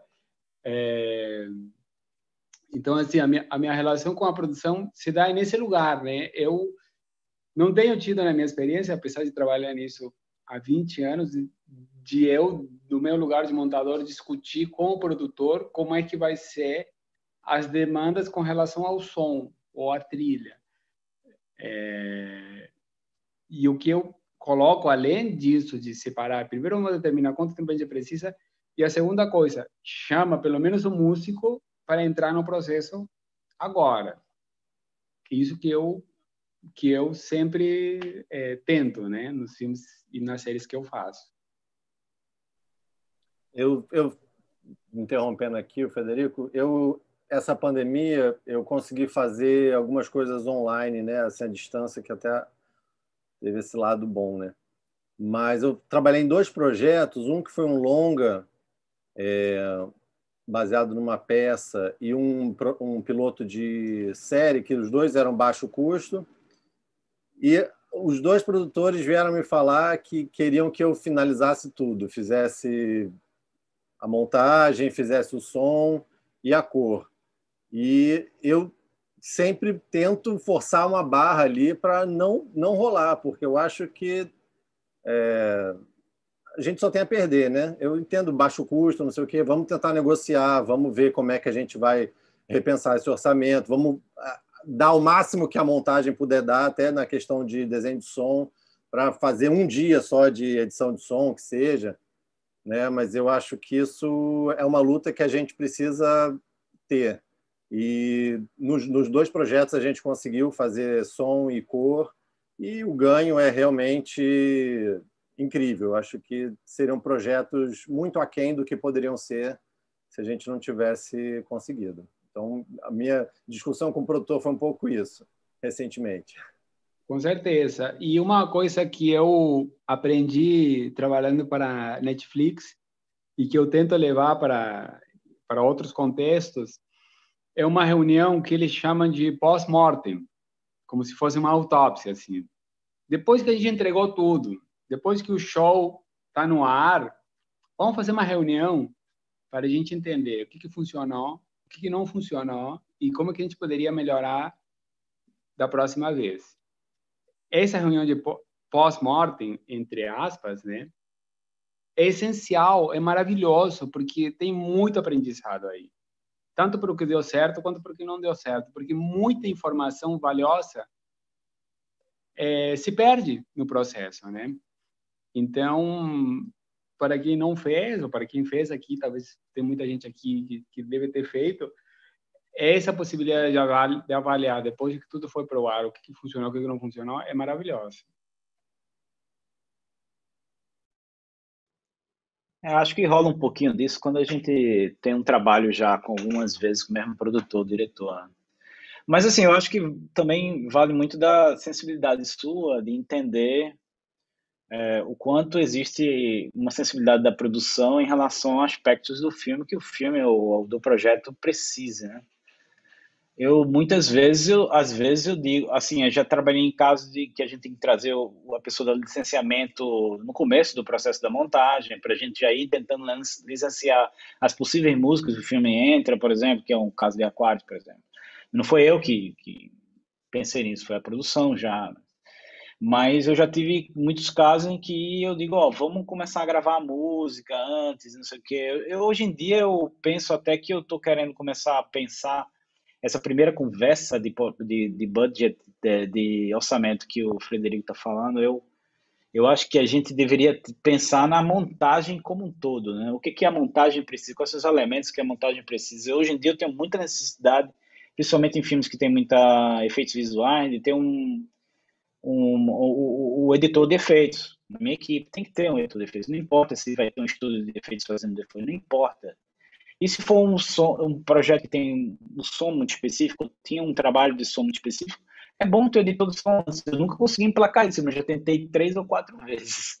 Editor de som, inclusive que não seja o editor final do filme, mas que seja um editor, talvez indicado pelo sound designer, que vá começando a trabalhar alguma coisa comigo, sabe? Eu acho que a gente tem que pensar a montagem como sendo, como sendo esse guia para pós-produção também. A gente tem que pensar nesse orçamento geral. Né? Eu, eu acho que deveria ter essa preocupação, mas eu acho que é um pouco difícil hoje em dia, mas já é a segunda oportunidade, já é o segundo filme que eu tenho um problema muito sério de não ter o editor de efeitos antes e que prejudicou o filme, porque o filme entrou em produção já com a coisa pelo meio do caminho. Então, assim como a música deve entrar antes, os processos, na verdade, eles têm que ser mais colaborativos. Né? A gente tem que pensar uma forma de trazer essa colaboração de volta, que foi perdida aí. Valdir, você tinha, você tinha falado? A gente mudou de, a gente mudou de tema. Não, eu ia falar, acho que sim, eu acho que uma, né, para falar mais para o positivo, né, do que da crítica, pegando o gancho aí do Eduardo, eu acho que o que eu vejo de positivo e boa experiência né, com o passar do tempo, Eduardo, é assim, quando a gente cria famílias, né? a gente cria aqui, aqui, aquelas pessoas com as quais você já trabalha e que você já, já, já cria, é, independentemente, inclusive, do, oficial né, de ser contratado à produção, mas de, de já começar esse, essa conversa. Né? Muitas vezes eu acabo não fazendo o som do filme, mas participei daquele, daquele movimento de estar pensando, de estar explorando. Então, acho que é, acho importante, é, é, por um lado, tentar criar esse, esses, esse, essas famílias né, de, de, de, colaboradores que você pode consultar, por isso que eu acho que um encontro como esse é muito positivo, espero que a gente consiga criar mais reuniões desse tipo. E a outra questão que, é, que eu acho que é muito importante é é falar, não é nem sensibilizar, mas é informar, né? é, é compartilhar com o produtor ou com o diretor, né? as pessoas que são mais importantes, que conseguem fazer avançar né? o processo de, do fazer do filme, do que o filme precisa, na verdade. Né? Porque, na verdade, a gente não pode, né? como estava falando há pouco Bruno, a gente não está falando de dinheiro. Vamos falar do filme antes? Vamos falar o que, é que o filme pede? Vamos falar o que, é que o filme busca? E quando você começa a falar primeiro do filme, antes do, dos valores, a coisa começa a, a, criar forma, porque você começa a, a, a, levantar pontos que você não tem que dizer eu quero mais 10 mil reais. Assim, eu quero fazer. O filme pede, pede esse elemento. Né? Quanto mais a gente puder falar do, do, do, do filme, do, do, do filme, eu acho mais positivo é. E a outra coisa que eu acho que é muito boa é a gente já chegar com as, com as propostas, assim, né? A gente já propor, porque eles não, eles não pensam, isso que a gente está falando, o produtor tem milhões de coisas na cabeça, o diretor também milhões de coisas na cabeça, ele não vai não vai não vai propor coisas o diretor vai querer se você parar para conversar com o diretor ele vai dizer claro que eu quero isso para o meu filme vamos começar a falar logo do som né? mas a coisa não é viabilizada porque ela não é formatada em termos muito para financeiras. Então, acho que quebrar esse, esse, esse, esse vínculo, claro que todo mundo é profissional e quer e vive do que do que faz, né? A gente não pode ficar trabalhando três anos num, num filme sem, sem ter uma lógica. Mas a outra questão que acho que a gente também tem quebrar, que a gente não quebra, principalmente falando de som, diferentemente da imagem, como falava o Bruno também, é que na edição de imagem você ainda fala por semanas. No som, hoje em dia a gente fala em, em, no, todo do som, né? Me faz aí um pacote. A gente, a gente não não, não virei mais editor de som, eu sou um empacotador de som, né? E aí a pessoa mal sabe os elementos que tem, né? Que você tem que fazer, né? Todas as pessoas que estão ali envolvidas. Então, eu estou achando mais fácil, assim, é, falar mais do filme propor soluções do que do que falar de números e de tempos assim sabe? Porque é uma outra lógica. E essa lógica que me interessa assim, me interessa fazer bem um filme. Isso, isso que me interessa fazer os filmes que eu quero. Então mas encontros como esse acho que são muito bons. Acho que a gente tem que se curto-circuitar para chegar de uma outra maneira nos produtores assim fazer uma pergunta para Fernanda. Fernanda, é, você falou de documentário. É, documentário é um, é um tipo de produção que ainda é, permite a gente ter um pouco mais de desse tipo de diálogo, de, de enfim, de conseguir ter um tempo mais dedicado ao som? Olha, eu nunca trabalhei num documentário com bastante grana. E aí eu acho que, na verdade, esbarra mais ainda em orçamento, né? Porque documentário normalmente tem menos grana ainda do que do que live action, ficção, animação, enfim. Então, é, na minha experiência, não, né? Na minha experiência foi sempre pior, na verdade. E e aqui eu estou fazendo agora um longa a quatro mãos com um editor super parceiro e, e é um longa de terror. Ou seja, o som faz a cena mais ainda do que né, num filme naturalista. E, e a gente está, assim, tem um tanto que como o Valdir estava falando agora, tem um tanto que, infelizmente, a gente, assim, eu não acho que a gente vai muito logo para um mundo ideal, onde todo mundo vai receber super bem por todas as horas trabalhadas e o processo vai ser perfeito, maravilhoso. Então, eu acho que sim, a gente tem que também, sei lá, é uma escolha de cada um. Eu acabo preferindo é, talvez fazer um pouco mais do que seria o ide no ideal o meu escopo, sabe? Onde que está essa linha? Ah, eu não vou passar a linha porque teoricamente, é, sei lá, e fazer assim o máximo que dá para gente trabalhar. Hum, eu perdi a linha que eu estava, mas é, nesse, bom, nesse processo que eu tô agora, que é mesmo aqui que tem mais grana e tudo mais, puta, vamos fazer o, o mínimo porque teoricamente depois vai ter que ter alguém para fazer? Ah, não, na verdade, né? E se eu puder sentar com a pessoa que vai mixar e com a pessoa que vai trabalhar o som para poder ter essa conversa e e bater os pontos e ajudar o processo para frente, eu vou sentar. Eu, pessoalmente, vou querer sentar, mesmo se eu não estiver recebendo para sentar lá e conversar, sabe? E eu acho que talvez o processo seja o caminho para a gente poder mudar como um, um, processo instituído no mercado, assim, né? Talvez a gente precise fazer acontecer para daí virar uma norma, assim, né? E, e, eu acho que se todos os lados estiverem falando a mesma língua, todos os lados, eu digo daqui entre a gente, né? Se a gente tiver realmente, todo mundo, na, na mesma página de que isso precisa funcionar desse jeito, a galera que manda no dinheiro, enfim, né, começa a ficar meio sem saída, tipo, bom, então tá, é desse jeito. Não tem como sair o, o, o bife bem passado em um minuto, se não tem mesmo como sair, não vai ter bife. Então, assim, é, acho que tem um lugar que é da gente se organizando entre a gente, começar também a conseguir impor um pouco o processo, né? Talvez seja totalmente ideal que eu estou falando agora, mas talvez seja uma saída, sabe? Assim, é... acho que acho que ao contrário não vai ser. Então, talvez a gente tenha que tentar, sabe?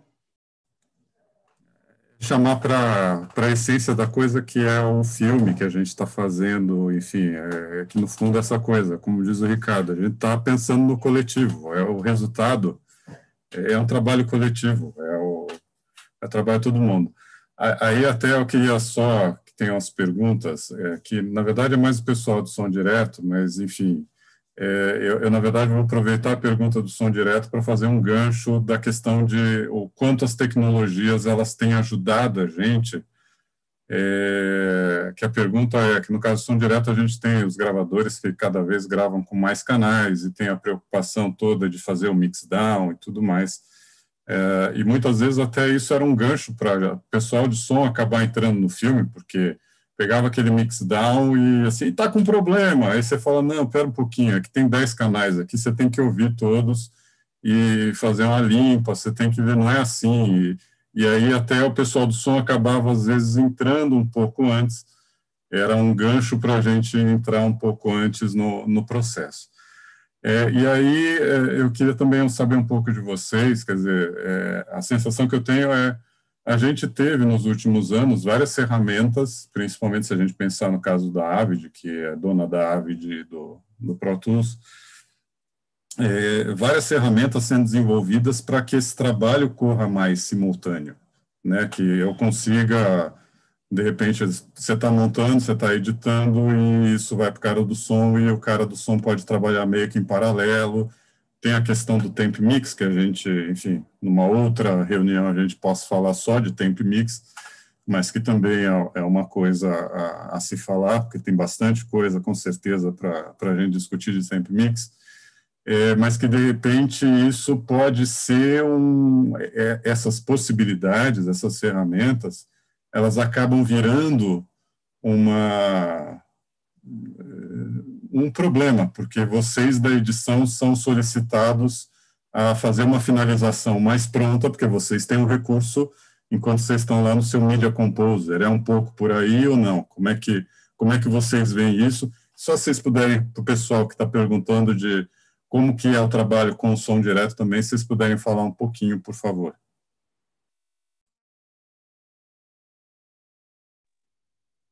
Eu sou um grande defensor do mixdown eu 90% das, das vezes, 80% das vezes, eu uso o mix down do som direto. Eu só vou dar um match frame e, e montar ou selecionar algum microfone em caso de problema.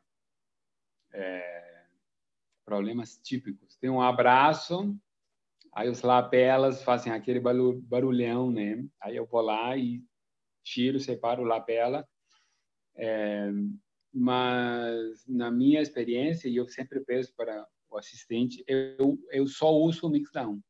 Com isso, eu consigo, com só seis pistas de som direto, eu consigo me virar super bem, porque mesmo que eles gravem dez microfones separados, em seis pistas eu consigo ter é, três overlappings, né? Então, assim, é, é muito. Na maior parte das vezes você precisa de dois, né? Tipo, o cara falou, outro respondeu, você coloca, faz aquele corte em L, que a gente chama, né? O off do... É, e eu, eu só sei trabalhar assim. Eu, eu sei de muitos colegas que eles pegam e preferem trabalhar com, as, com os microfones todos separados. É, eu, eu não consigo.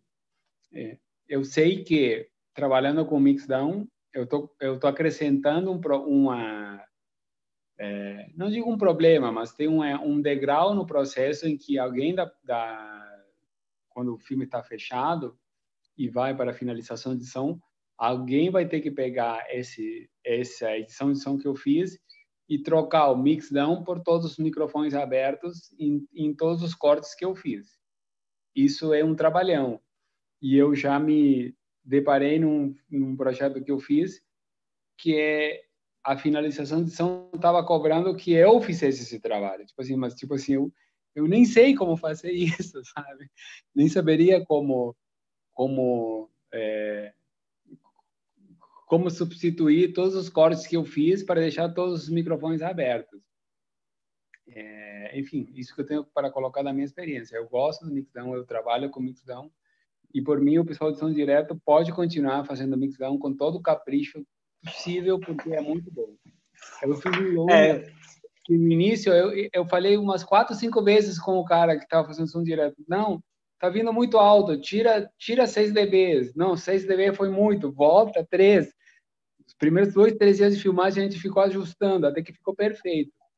E a partir daí a gente foi. É, eu, eu acho o Mixdown muito importante, mas a questão é técnica, né? Porque às vezes, inclusive, eu sei porque minha assistente às vezes tem problema com isso. O Mixdown em alguns gravadores mudam de posição, né? Vão para o final, para o começo. E aí complica na hora para ela colocar o, no A1, colocar o mixdown, entendeu? Então, assim, para eu que estou editando, não posso ter um o mixdown no A8, ou A9 ou A7, dependendo do take, não vai adentrar nada, tem que ser no 1. Isso, isso, isso é um problema, né? Isso é um problema de alguns gravadores. Outro é que alguns NLEs, e não falando do Avid, mas também do processo de importação de som, se não for bem feito, não dá para reconformar no, no Pro Tools. E aí é bronca, porque alguém vai ter que fazer isso manualmente, como você está dizendo, mas em tese, se for bem feito, é só reconformar o Pro Tools ou Conformalize ou whatever, o EDL Key ou o EDL Play, vai, alguém vai reconformar isso para a produção, né? É, para produção, ou quer dizer, é para o som, mas tem que ter cuidado. Então, não é que o mixdown é muito importante. Eu uso o mixdown no começo do processo, eu acho que eu vou abrindo porque aí eu tenho um problema com o eixo. Se o eixo estiver muito fora, eu vou mexer. Não adianta que o eixo estiver fora, eu fico louco. Então, aí vai começando a mexer. Eu tive um filme argentino que eu acabei de fazer que tinha uma, ele tinha muito poucas trilhas de som, muito poucos canais de som. E eu fiquei assustadíssimo, que eram às vezes dois ou três. Às vezes não tinha lapela e eu fiquei meio aperreado. E tinha uma última cena, um filme de dança, a última cena era uma grande final com uma dança absurda, assim, e o som não estava tão bom. E eu passei umas três semanas editando só essa cena, porque eu mexia a frequência de baixo, eu botava para cima, colocava um compressor, metia um envelope, eu saía fazendo de tudo para cons conseguir separar o som, porque o som estava todo misturado, não tinha, sabe, canais suficientes. Então eu sou eu sou maluco de migrar de canal até parar. E depois põe o mixdown, por favor, porque aí pode ser que eu não use. Mas o editor de som vai ter que usar ou vai querer usar, não sei. Então, até mesmo é, é, padrão diferente de microfonia, né? Você pode usar no, na cena de Bacurau, por exemplo, que é a primeira cena do, do filme, tem eles dois conversando na cabine. Obviamente, o som é impossível de ser utilizado, mas como ele usou um padrão diferente, né? Aquele que faz o 8, eu consegui usando, usando eu tive que usar o MTR, MTST, né? Que chama.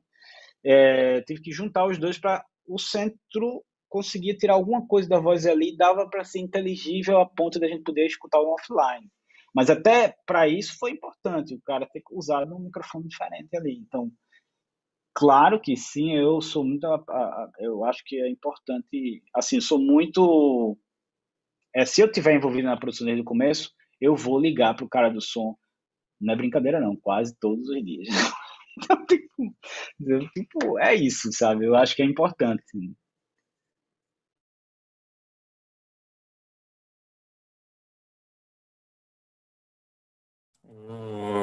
Para isso fluir melhor, é, é até está tendo a discussão aí do, é, dessa questão do, de você colocar, voltar para as pistas originais, de você substituir e tal. Eu queria voltar a uma outra coisa, é, sabe, da mesma maneira, minhas manias, ao mesmo tempo que eu adoro conversar com o montador, uma coisa de som direto que eu sempre adoro, a primeira coisa que eu normalmente faço é vasculhar o material do som direto para descobrir tudo que tem ali. Adoro técnicos de som que fazem coberturas e mais coberturas, para você pegar material original, enfim, para você ter isso daí. É, para isso acontecer, é, aí é um pouco até a discussão que está tendo, é, o que, que, vocês acham mais importante? É a gente forçar até, é, até um pouco na ideia do que a Fernanda colocou, que é uma campanha que a gente tem que, tem que fazer e tem que começar a cobrar cada um e tudo, é, é mais pela figura do assistente de edição. É, assistente de edição de som, para mim, também é uma coisa bem complicada, não, não faz parte da minha realidade, mas, enfim, Ricardo pode falar também, enfim, o Valdir. É, mas passa mais pela figura do assistente, ou até, que é uma, da, uma, uma discussão que tem, é, é, a presença de um finalizador. Que outro dia a gente está tá numa discussão que talvez essa figura do finalizador, principalmente aqui em termos de Brasil, ela está um pouco embaixo, ela não está sendo tão usada como ela foi em outra época. O que, que vocês acham que é importante a gente colocar no, no meio do caminho? Ou é uma coisa que simplesmente aproximando som e imagem de montador e editor de som uh, começando a conversar, a gente consegue resolver.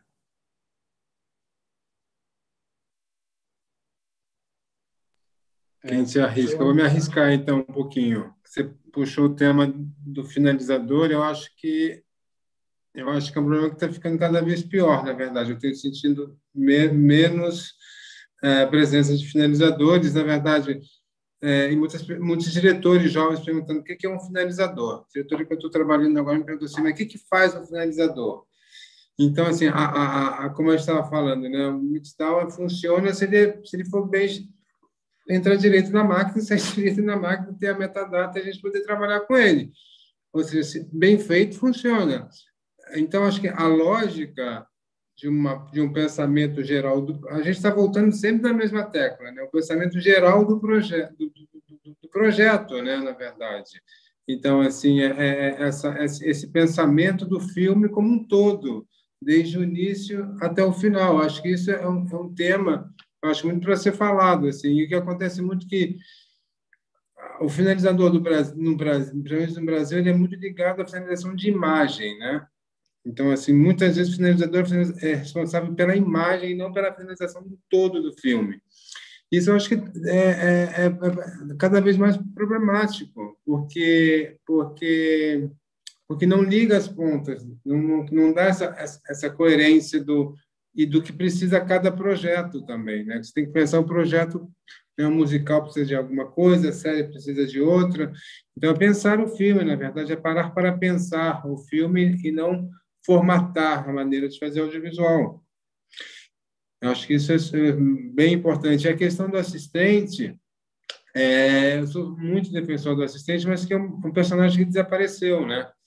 Porque na, na, na, edição de imagem, o assistente é aquele que, que organiza a digitalização do, do filme que faz, chega meses depois para fazer o export. Então, isso tem uma questão de perder uma lógica de coerência de um projeto que, às vezes, acaba sendo muito mais caro para as produções. E a outra questão que eu acho que é muito importante é a questão de formação. Porque eu acho assim, nada, acho que uma escola maravilhosa de formação é o assistente. A, a posição do assistente eu acho maravilhosa, aquela pessoa que está aprendendo, está próxima, está com aquela intimidade e responsabilidade né, na sua função, sem ser o responsável e aprendendo muito. E, e, e, a questão não é só aprender, ele traz muitas coisas, porque ele tem o tempo, tem o distanciamento. Eu acho que é um outro ponto para ser defendido, assim, na coerência do. Na, pensar no projeto e não o quanto custa o projeto, o que o projeto precisa e o que traz, o que traz a, a, a coerência do, do que o filme pede. Então, são duas coisas que são muito importantes. Agora, eu acho, acho mais fácil propor e, e propor soluções, como está falando a Fernanda, acho que é isso mesmo. Não, não, a gente não vai receber o produtor que vai que vai dizer você não quer nunca mais ouvir isso. Você não precisa de um assistente, nunca, nunca mais ouvir isso. Mas eu acho que são pontos que a gente tem que defender não só pelo presente, pelo filme que a gente faz, mas pela formação. E quando eu falo formação, não é só formação do jovem que está aprendendo, é formação da gente que está aprendendo com o jovem que está chegando. É muito importante. É, é, é, é uma troca muito importante, de, acho. É, eu, aqui arriscando me repetir um pouco o que o Valdir colocou, é, eu entendo que o finalizador, é, o que que acontece? Os processos eles eles se tornam cada vez mais complexos, cada vez tem mais pessoas envolvidas, por exemplo, falando de, de, de som. É, tem, tem dezenas de pessoas trabalhando, tem uma pessoa que vai fazer a edição de diálogos, tem uma equipe, né, uma pessoa, uma equipe que vai fazer o foley. Então, como é que você faz a informação do que é essencial, do que é o importante, circular entre todas essas pessoas. É através de, de pessoas chave, né? Assim, que os gringos chamam de supervisor. Tem um supervisor de efeitos visuais. Tem 30 pessoas na equipe de efeitos visuais. Essas 30 pessoas reportam ao supervisor que se reporta ao diretor. Então, o finalizador não tem como fazer um filme, uma série, um processo complexo sem essas pessoas chaves que elas agregam a, a, a informação e, e, fazem a informação o que é importante circular, é, porque é a única forma de se trabalhar coletivamente é é assim, o diretor não pode, não tem condições de conversar diretamente com a pessoa que vai estar lá no estúdio fazendo fole dos passos, mas tem um supervisor entre eles dois que vai fazer essa informação circular. Com relação aos assistentes, eu não consigo trabalhar sem assistentes. Tem coisas que eu, de fato, não que eu não saiba fazer, mas eu vou demorar muito mais para fazer. Vai ser muito mais caro para a produção ficar pagando semana de montador para eu ficar ingestando material e sincando. E, enfim, e não é só isso que o assistente faz, é muito mais que ele faz. No Brasil, a gente enxerga o assistente como um processo no caminho de formação para ele se tornar um editor. Em mercados mais robustos, é, ser assistente é uma escolha de profissão e o cara vai ser assistente para sempre. E o perfil é, artístico, psicológico, as habilidades que um assistente precisa ter não são as mesmas que um montador precisa ter. Eu gostaria muito de ter aqui um mercado maduro bastante que a gente possa ter como opção de carreira ser assistente. Porque é muito bom e, e, e é, é, essencial para, para se ter um filme ou uma série boa no final, ter um assistente bom. E, e o assistente pode ser só assistente. E é maravilhoso isso. Ele não precisa ser um montador em formação. Ele pode ser um assistente. Tem coisas que os assistentes que fazem nos, nos, nos filmes que eu faço, que eles são muito melhores do que eu é, sou. E assim, eu sou muito grato a isso, sabe? É... E, e, eu acho que as demandas que o assistente tem e, são o bastante como para ser um profissional pleno sendo assistente, né? É isso que eu penso.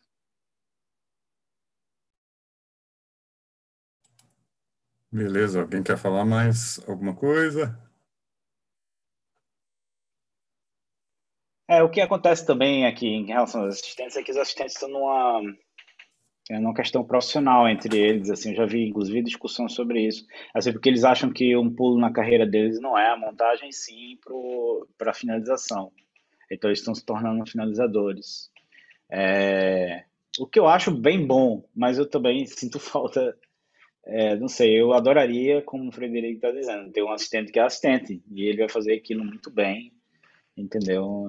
Enfim, é como a gente ter o primeiro, o primeiro assistente em fotografia, ele faz uma coisa específica, o segundo faz outra coisa específica. Ah, enfim, eu. É, enfim, e sinto muita falta de não ter eles comigo, eu acho uma pena. Mas a gente não sei, não sei nem, nem em mercados maduros como isso está tá se é, configurando, porque é difícil mesmo. Eu já tive uma, uma oportunidade de ter uma sala uma vez e eu tinha uma salinha pequena para o assistente que tinha uma porta de vidro entre a gente. E mesmo assim a interação não acontecia, porque estava o diretor na sala, então o diretor às vezes não quer que o assistente esteja lá. Então é, é super complicado isso. A gente hoje em dia não sei como resolver isso. Mas sim, assistentes forever, assim, sou super fã, acho que eles têm que ganhar super bem e tipo, eles deveriam, esse é um dos problemas. Eles não deveriam só entrar no começo e no final, eles deveriam estar durante o processo inteiro, né? Como uma produção de série faz, enfim, mas no cinema isso não é realidade, a gente não consegue manter. Eu já eu já paguei do meu, meu tirando do meu cachê para um assistente júnior ficar comigo para aprender, entendeu? Eu vou começar a formar alguém que enfim, outra pessoa, um estagiário, não sei o quê. Mas é, é uma preocupação dessa produção. A produção tem que começar a pensar nisso, porque né, a gente tem, uma, tem que gerar, tem que é, formar a gente O, e aí, só numa, é, numa reflexão final, a gente já está chegando duas horas aí de, de conversa. É, talvez esse caminho ele seja mais longo agora com a história da pandemia, enfim, que na verdade acelerou uma tendência que a gente tinha com essa história de trabalho remoto, à distância, né?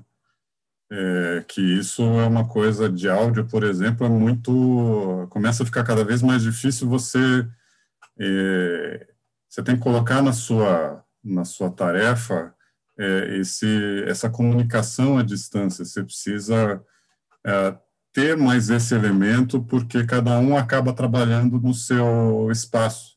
Quer dizer, as, as ferramentas já favoreciam isso, e hoje, com a história de pandemia, com isolamento e tal, isso é uma coisa que, que tem aumentado. Enfim, é, é, é cada vez é um pouco mais difícil você pensar em conseguir juntar as pessoas no estúdio né? E, e, isso acho que é também no caso de imagem, é, vocês talvez tenham também essa coisa de o cara vai aprovar o corte à distância ou vai ser muito via uh, chat, via, enfim, sei lá, os mais variados meios aí que a gente tem para ficar trocando impressão? Não?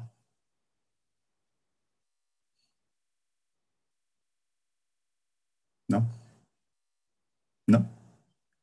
Então tá bom. Não, é... não, acontece, acontece isso, é muito ruim, mas a gente hoje em dia tem uma, uma coisa, assim, eu imagino para você seja uma loucura, eu não sei nem como é que você de produção consegue, ou mix, né, provar alguma coisa com o diretor ouvindo com outra referência, enfim, isso é para mim inimaginável, eu já, enfim, mas é, tem uma coisa que é interessante, assim, eu já tive em projetos agora, durante a pandemia, que eu achei mais fácil, por exemplo, ah, a gente está com dúvida nesse efeito, se esse efeito vai funcionar.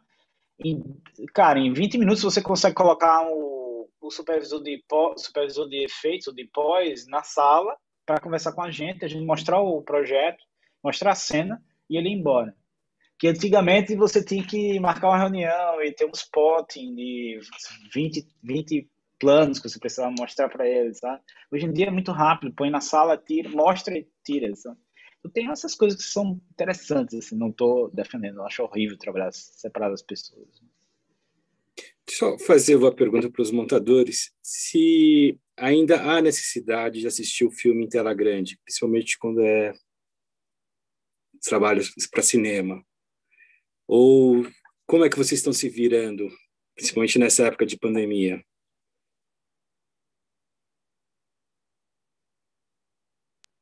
Eu tenho uma televisão de 55 polegadas a, a dois braços de distância de mim. Então, tipo, assim, é uma loucura, deve destruir meus olhos, mas é isso que eu faço. Eu gosto de assistir à distância, assim, eu tento me afastar o máximo possível, que eu sinto que isso muda um bocado a minha percepção. E começa a ver se os às vezes pertinho eu acho que está funcionando, vou de longe acho que não está funcionando. É, é, o que eu tento fazer. Assim, e, e só complementando aí a monitoração de som. É, para mim não tem a ver com com o tamanho da tela, é, mas tem a ver com ver o filme com alguém do meu lado. É, eu é uma questão de pele. Eu consigo sentir o que, a pessoa sente só por ela estar do meu lado, assim. É, e infelizmente a pandemia levou isso embora e, e não tem preço. No, no, último longa que eu fiz, eu insisti que, eu, que o primeiro play fosse presencial e acabei me arrependendo, porque foi uma treta, gente, de teste de Covid, de PCR, de não sei o quê que, que eu gastei três dias nessa função, assim, até estar tá todo mundo pronto para estar na mesma sala vendo o corte. Mas, sei lá, eu acho que eu sou meio é, old school, né? Eu preciso, eu preciso do presencial. Eu tô, eu tô lascado com essa história de pandemia.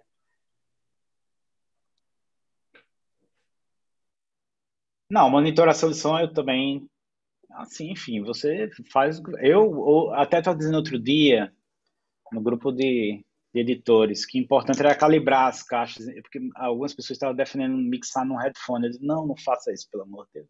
E você vai ter que diminuir o volume para entender a dinâmica.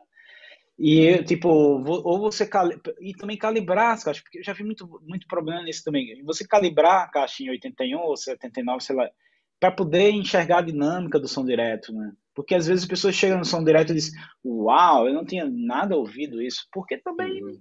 Tá fazendo tudo baixinho, volume lá embaixo, perdendo a dinâmica de tudo.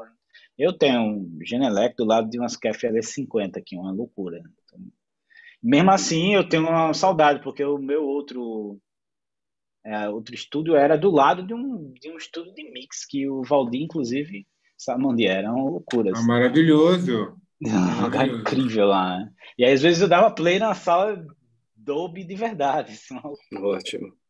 É, exatamente. Eu tenho uma janelequinha também aqui, pequena, mas é isso. Eu trabalhava na YB com três, né, duas janelex diferentes e uma Yamaha, né? Então, ainda dava para comparar. É, é, seria incrível, né? Poder comparar monitor, mas eu sou Isso. da turma do, da Genelec também, eu tenho Genelec. É, eu, é, eu, eu acho que monitorar. Eu não sei editar de fone, não, não consigo. Até porque eu uso óculos, aí fica o óculos em cima do fone, é muito desconfortável. Eu tenho meus monitores, e é isso aí. Isso, é, só é uma questão da é a questão da pandemia que você tem que usar o headphone às vezes né, para falar com para ficar conversando com o diretor enquanto está fazendo a cena. E eu digo, às vezes eu digo para ele, ó, eu vou ter que colocar o som aqui para ver se o volume tá certo, porque eu com headphone não tenho referência nenhuma, não é nem esse headphone, eu tenho uns AKG desse tamanho, não, não tem Mas, mas e, e, a questão das pessoas consumirem agora o que a gente produz no audiovisual, boa parte no, no headphone? Pessoal, uma, uma outra questão que, eu, que acho que é mais polêmica, se há uma preocupação da origem dos áudios que vocês usam como referência.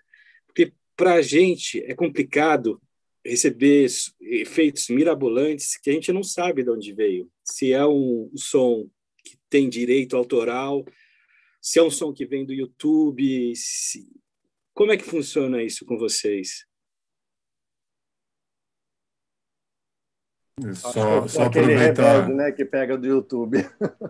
É só aproveitar. que atrapalha eu... o processo. Só aproveitar até, Ricardo, uh, Valdir, não sei se tem, é, pelo menos assim, os últimos contratos que eu tenho recebido até, eles vêm com a solicitação da produção é. de que você é o responsável por aqueles sons. E, e tem que entregar aí, a sessão, às vezes. É, você tem que entregar a sessão. E, e, tem a coisa até, então assim, a, a produtora que eu mais trabalho, eles têm esse cuidado até, eles põem o carimbo.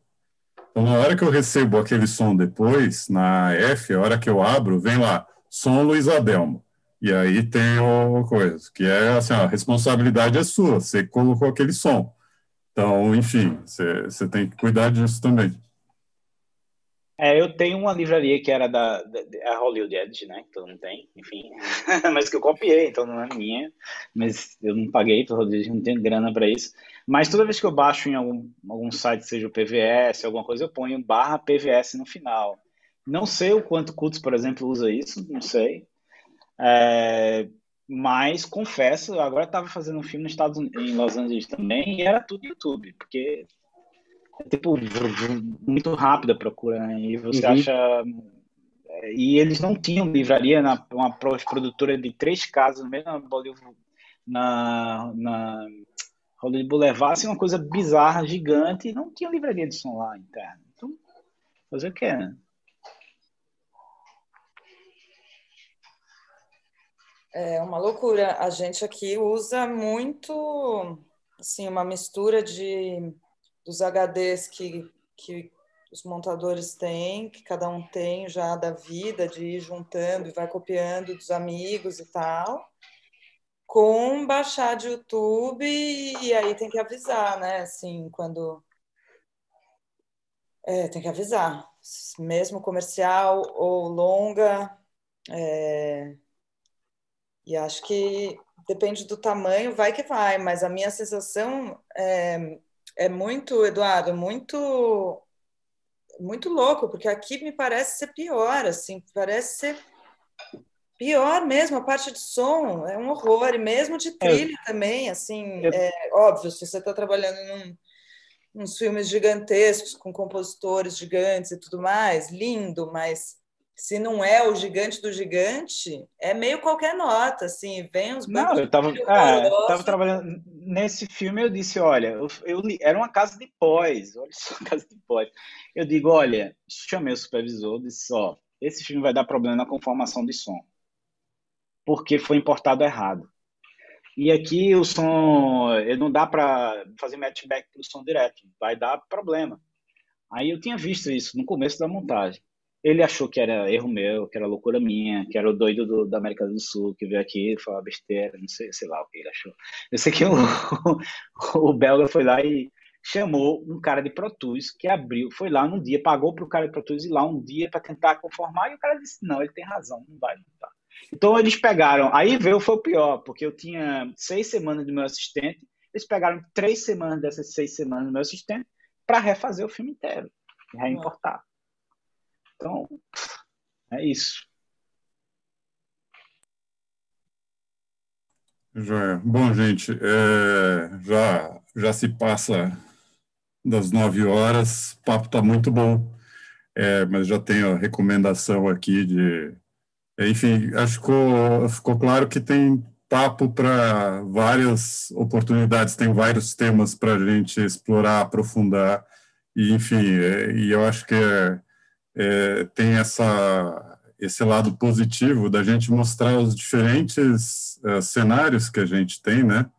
E acho que fica muito claro esse, esse desejo de pensar coletivamente na obra, a gente valorizar isso daí, entender as necessidades e conseguir é, passar isso para o nosso trabalho, enfim, para as pessoas envolvidas é, para a gente conseguir potencializar não só o som, a imagem, enfim, o filme como um todo.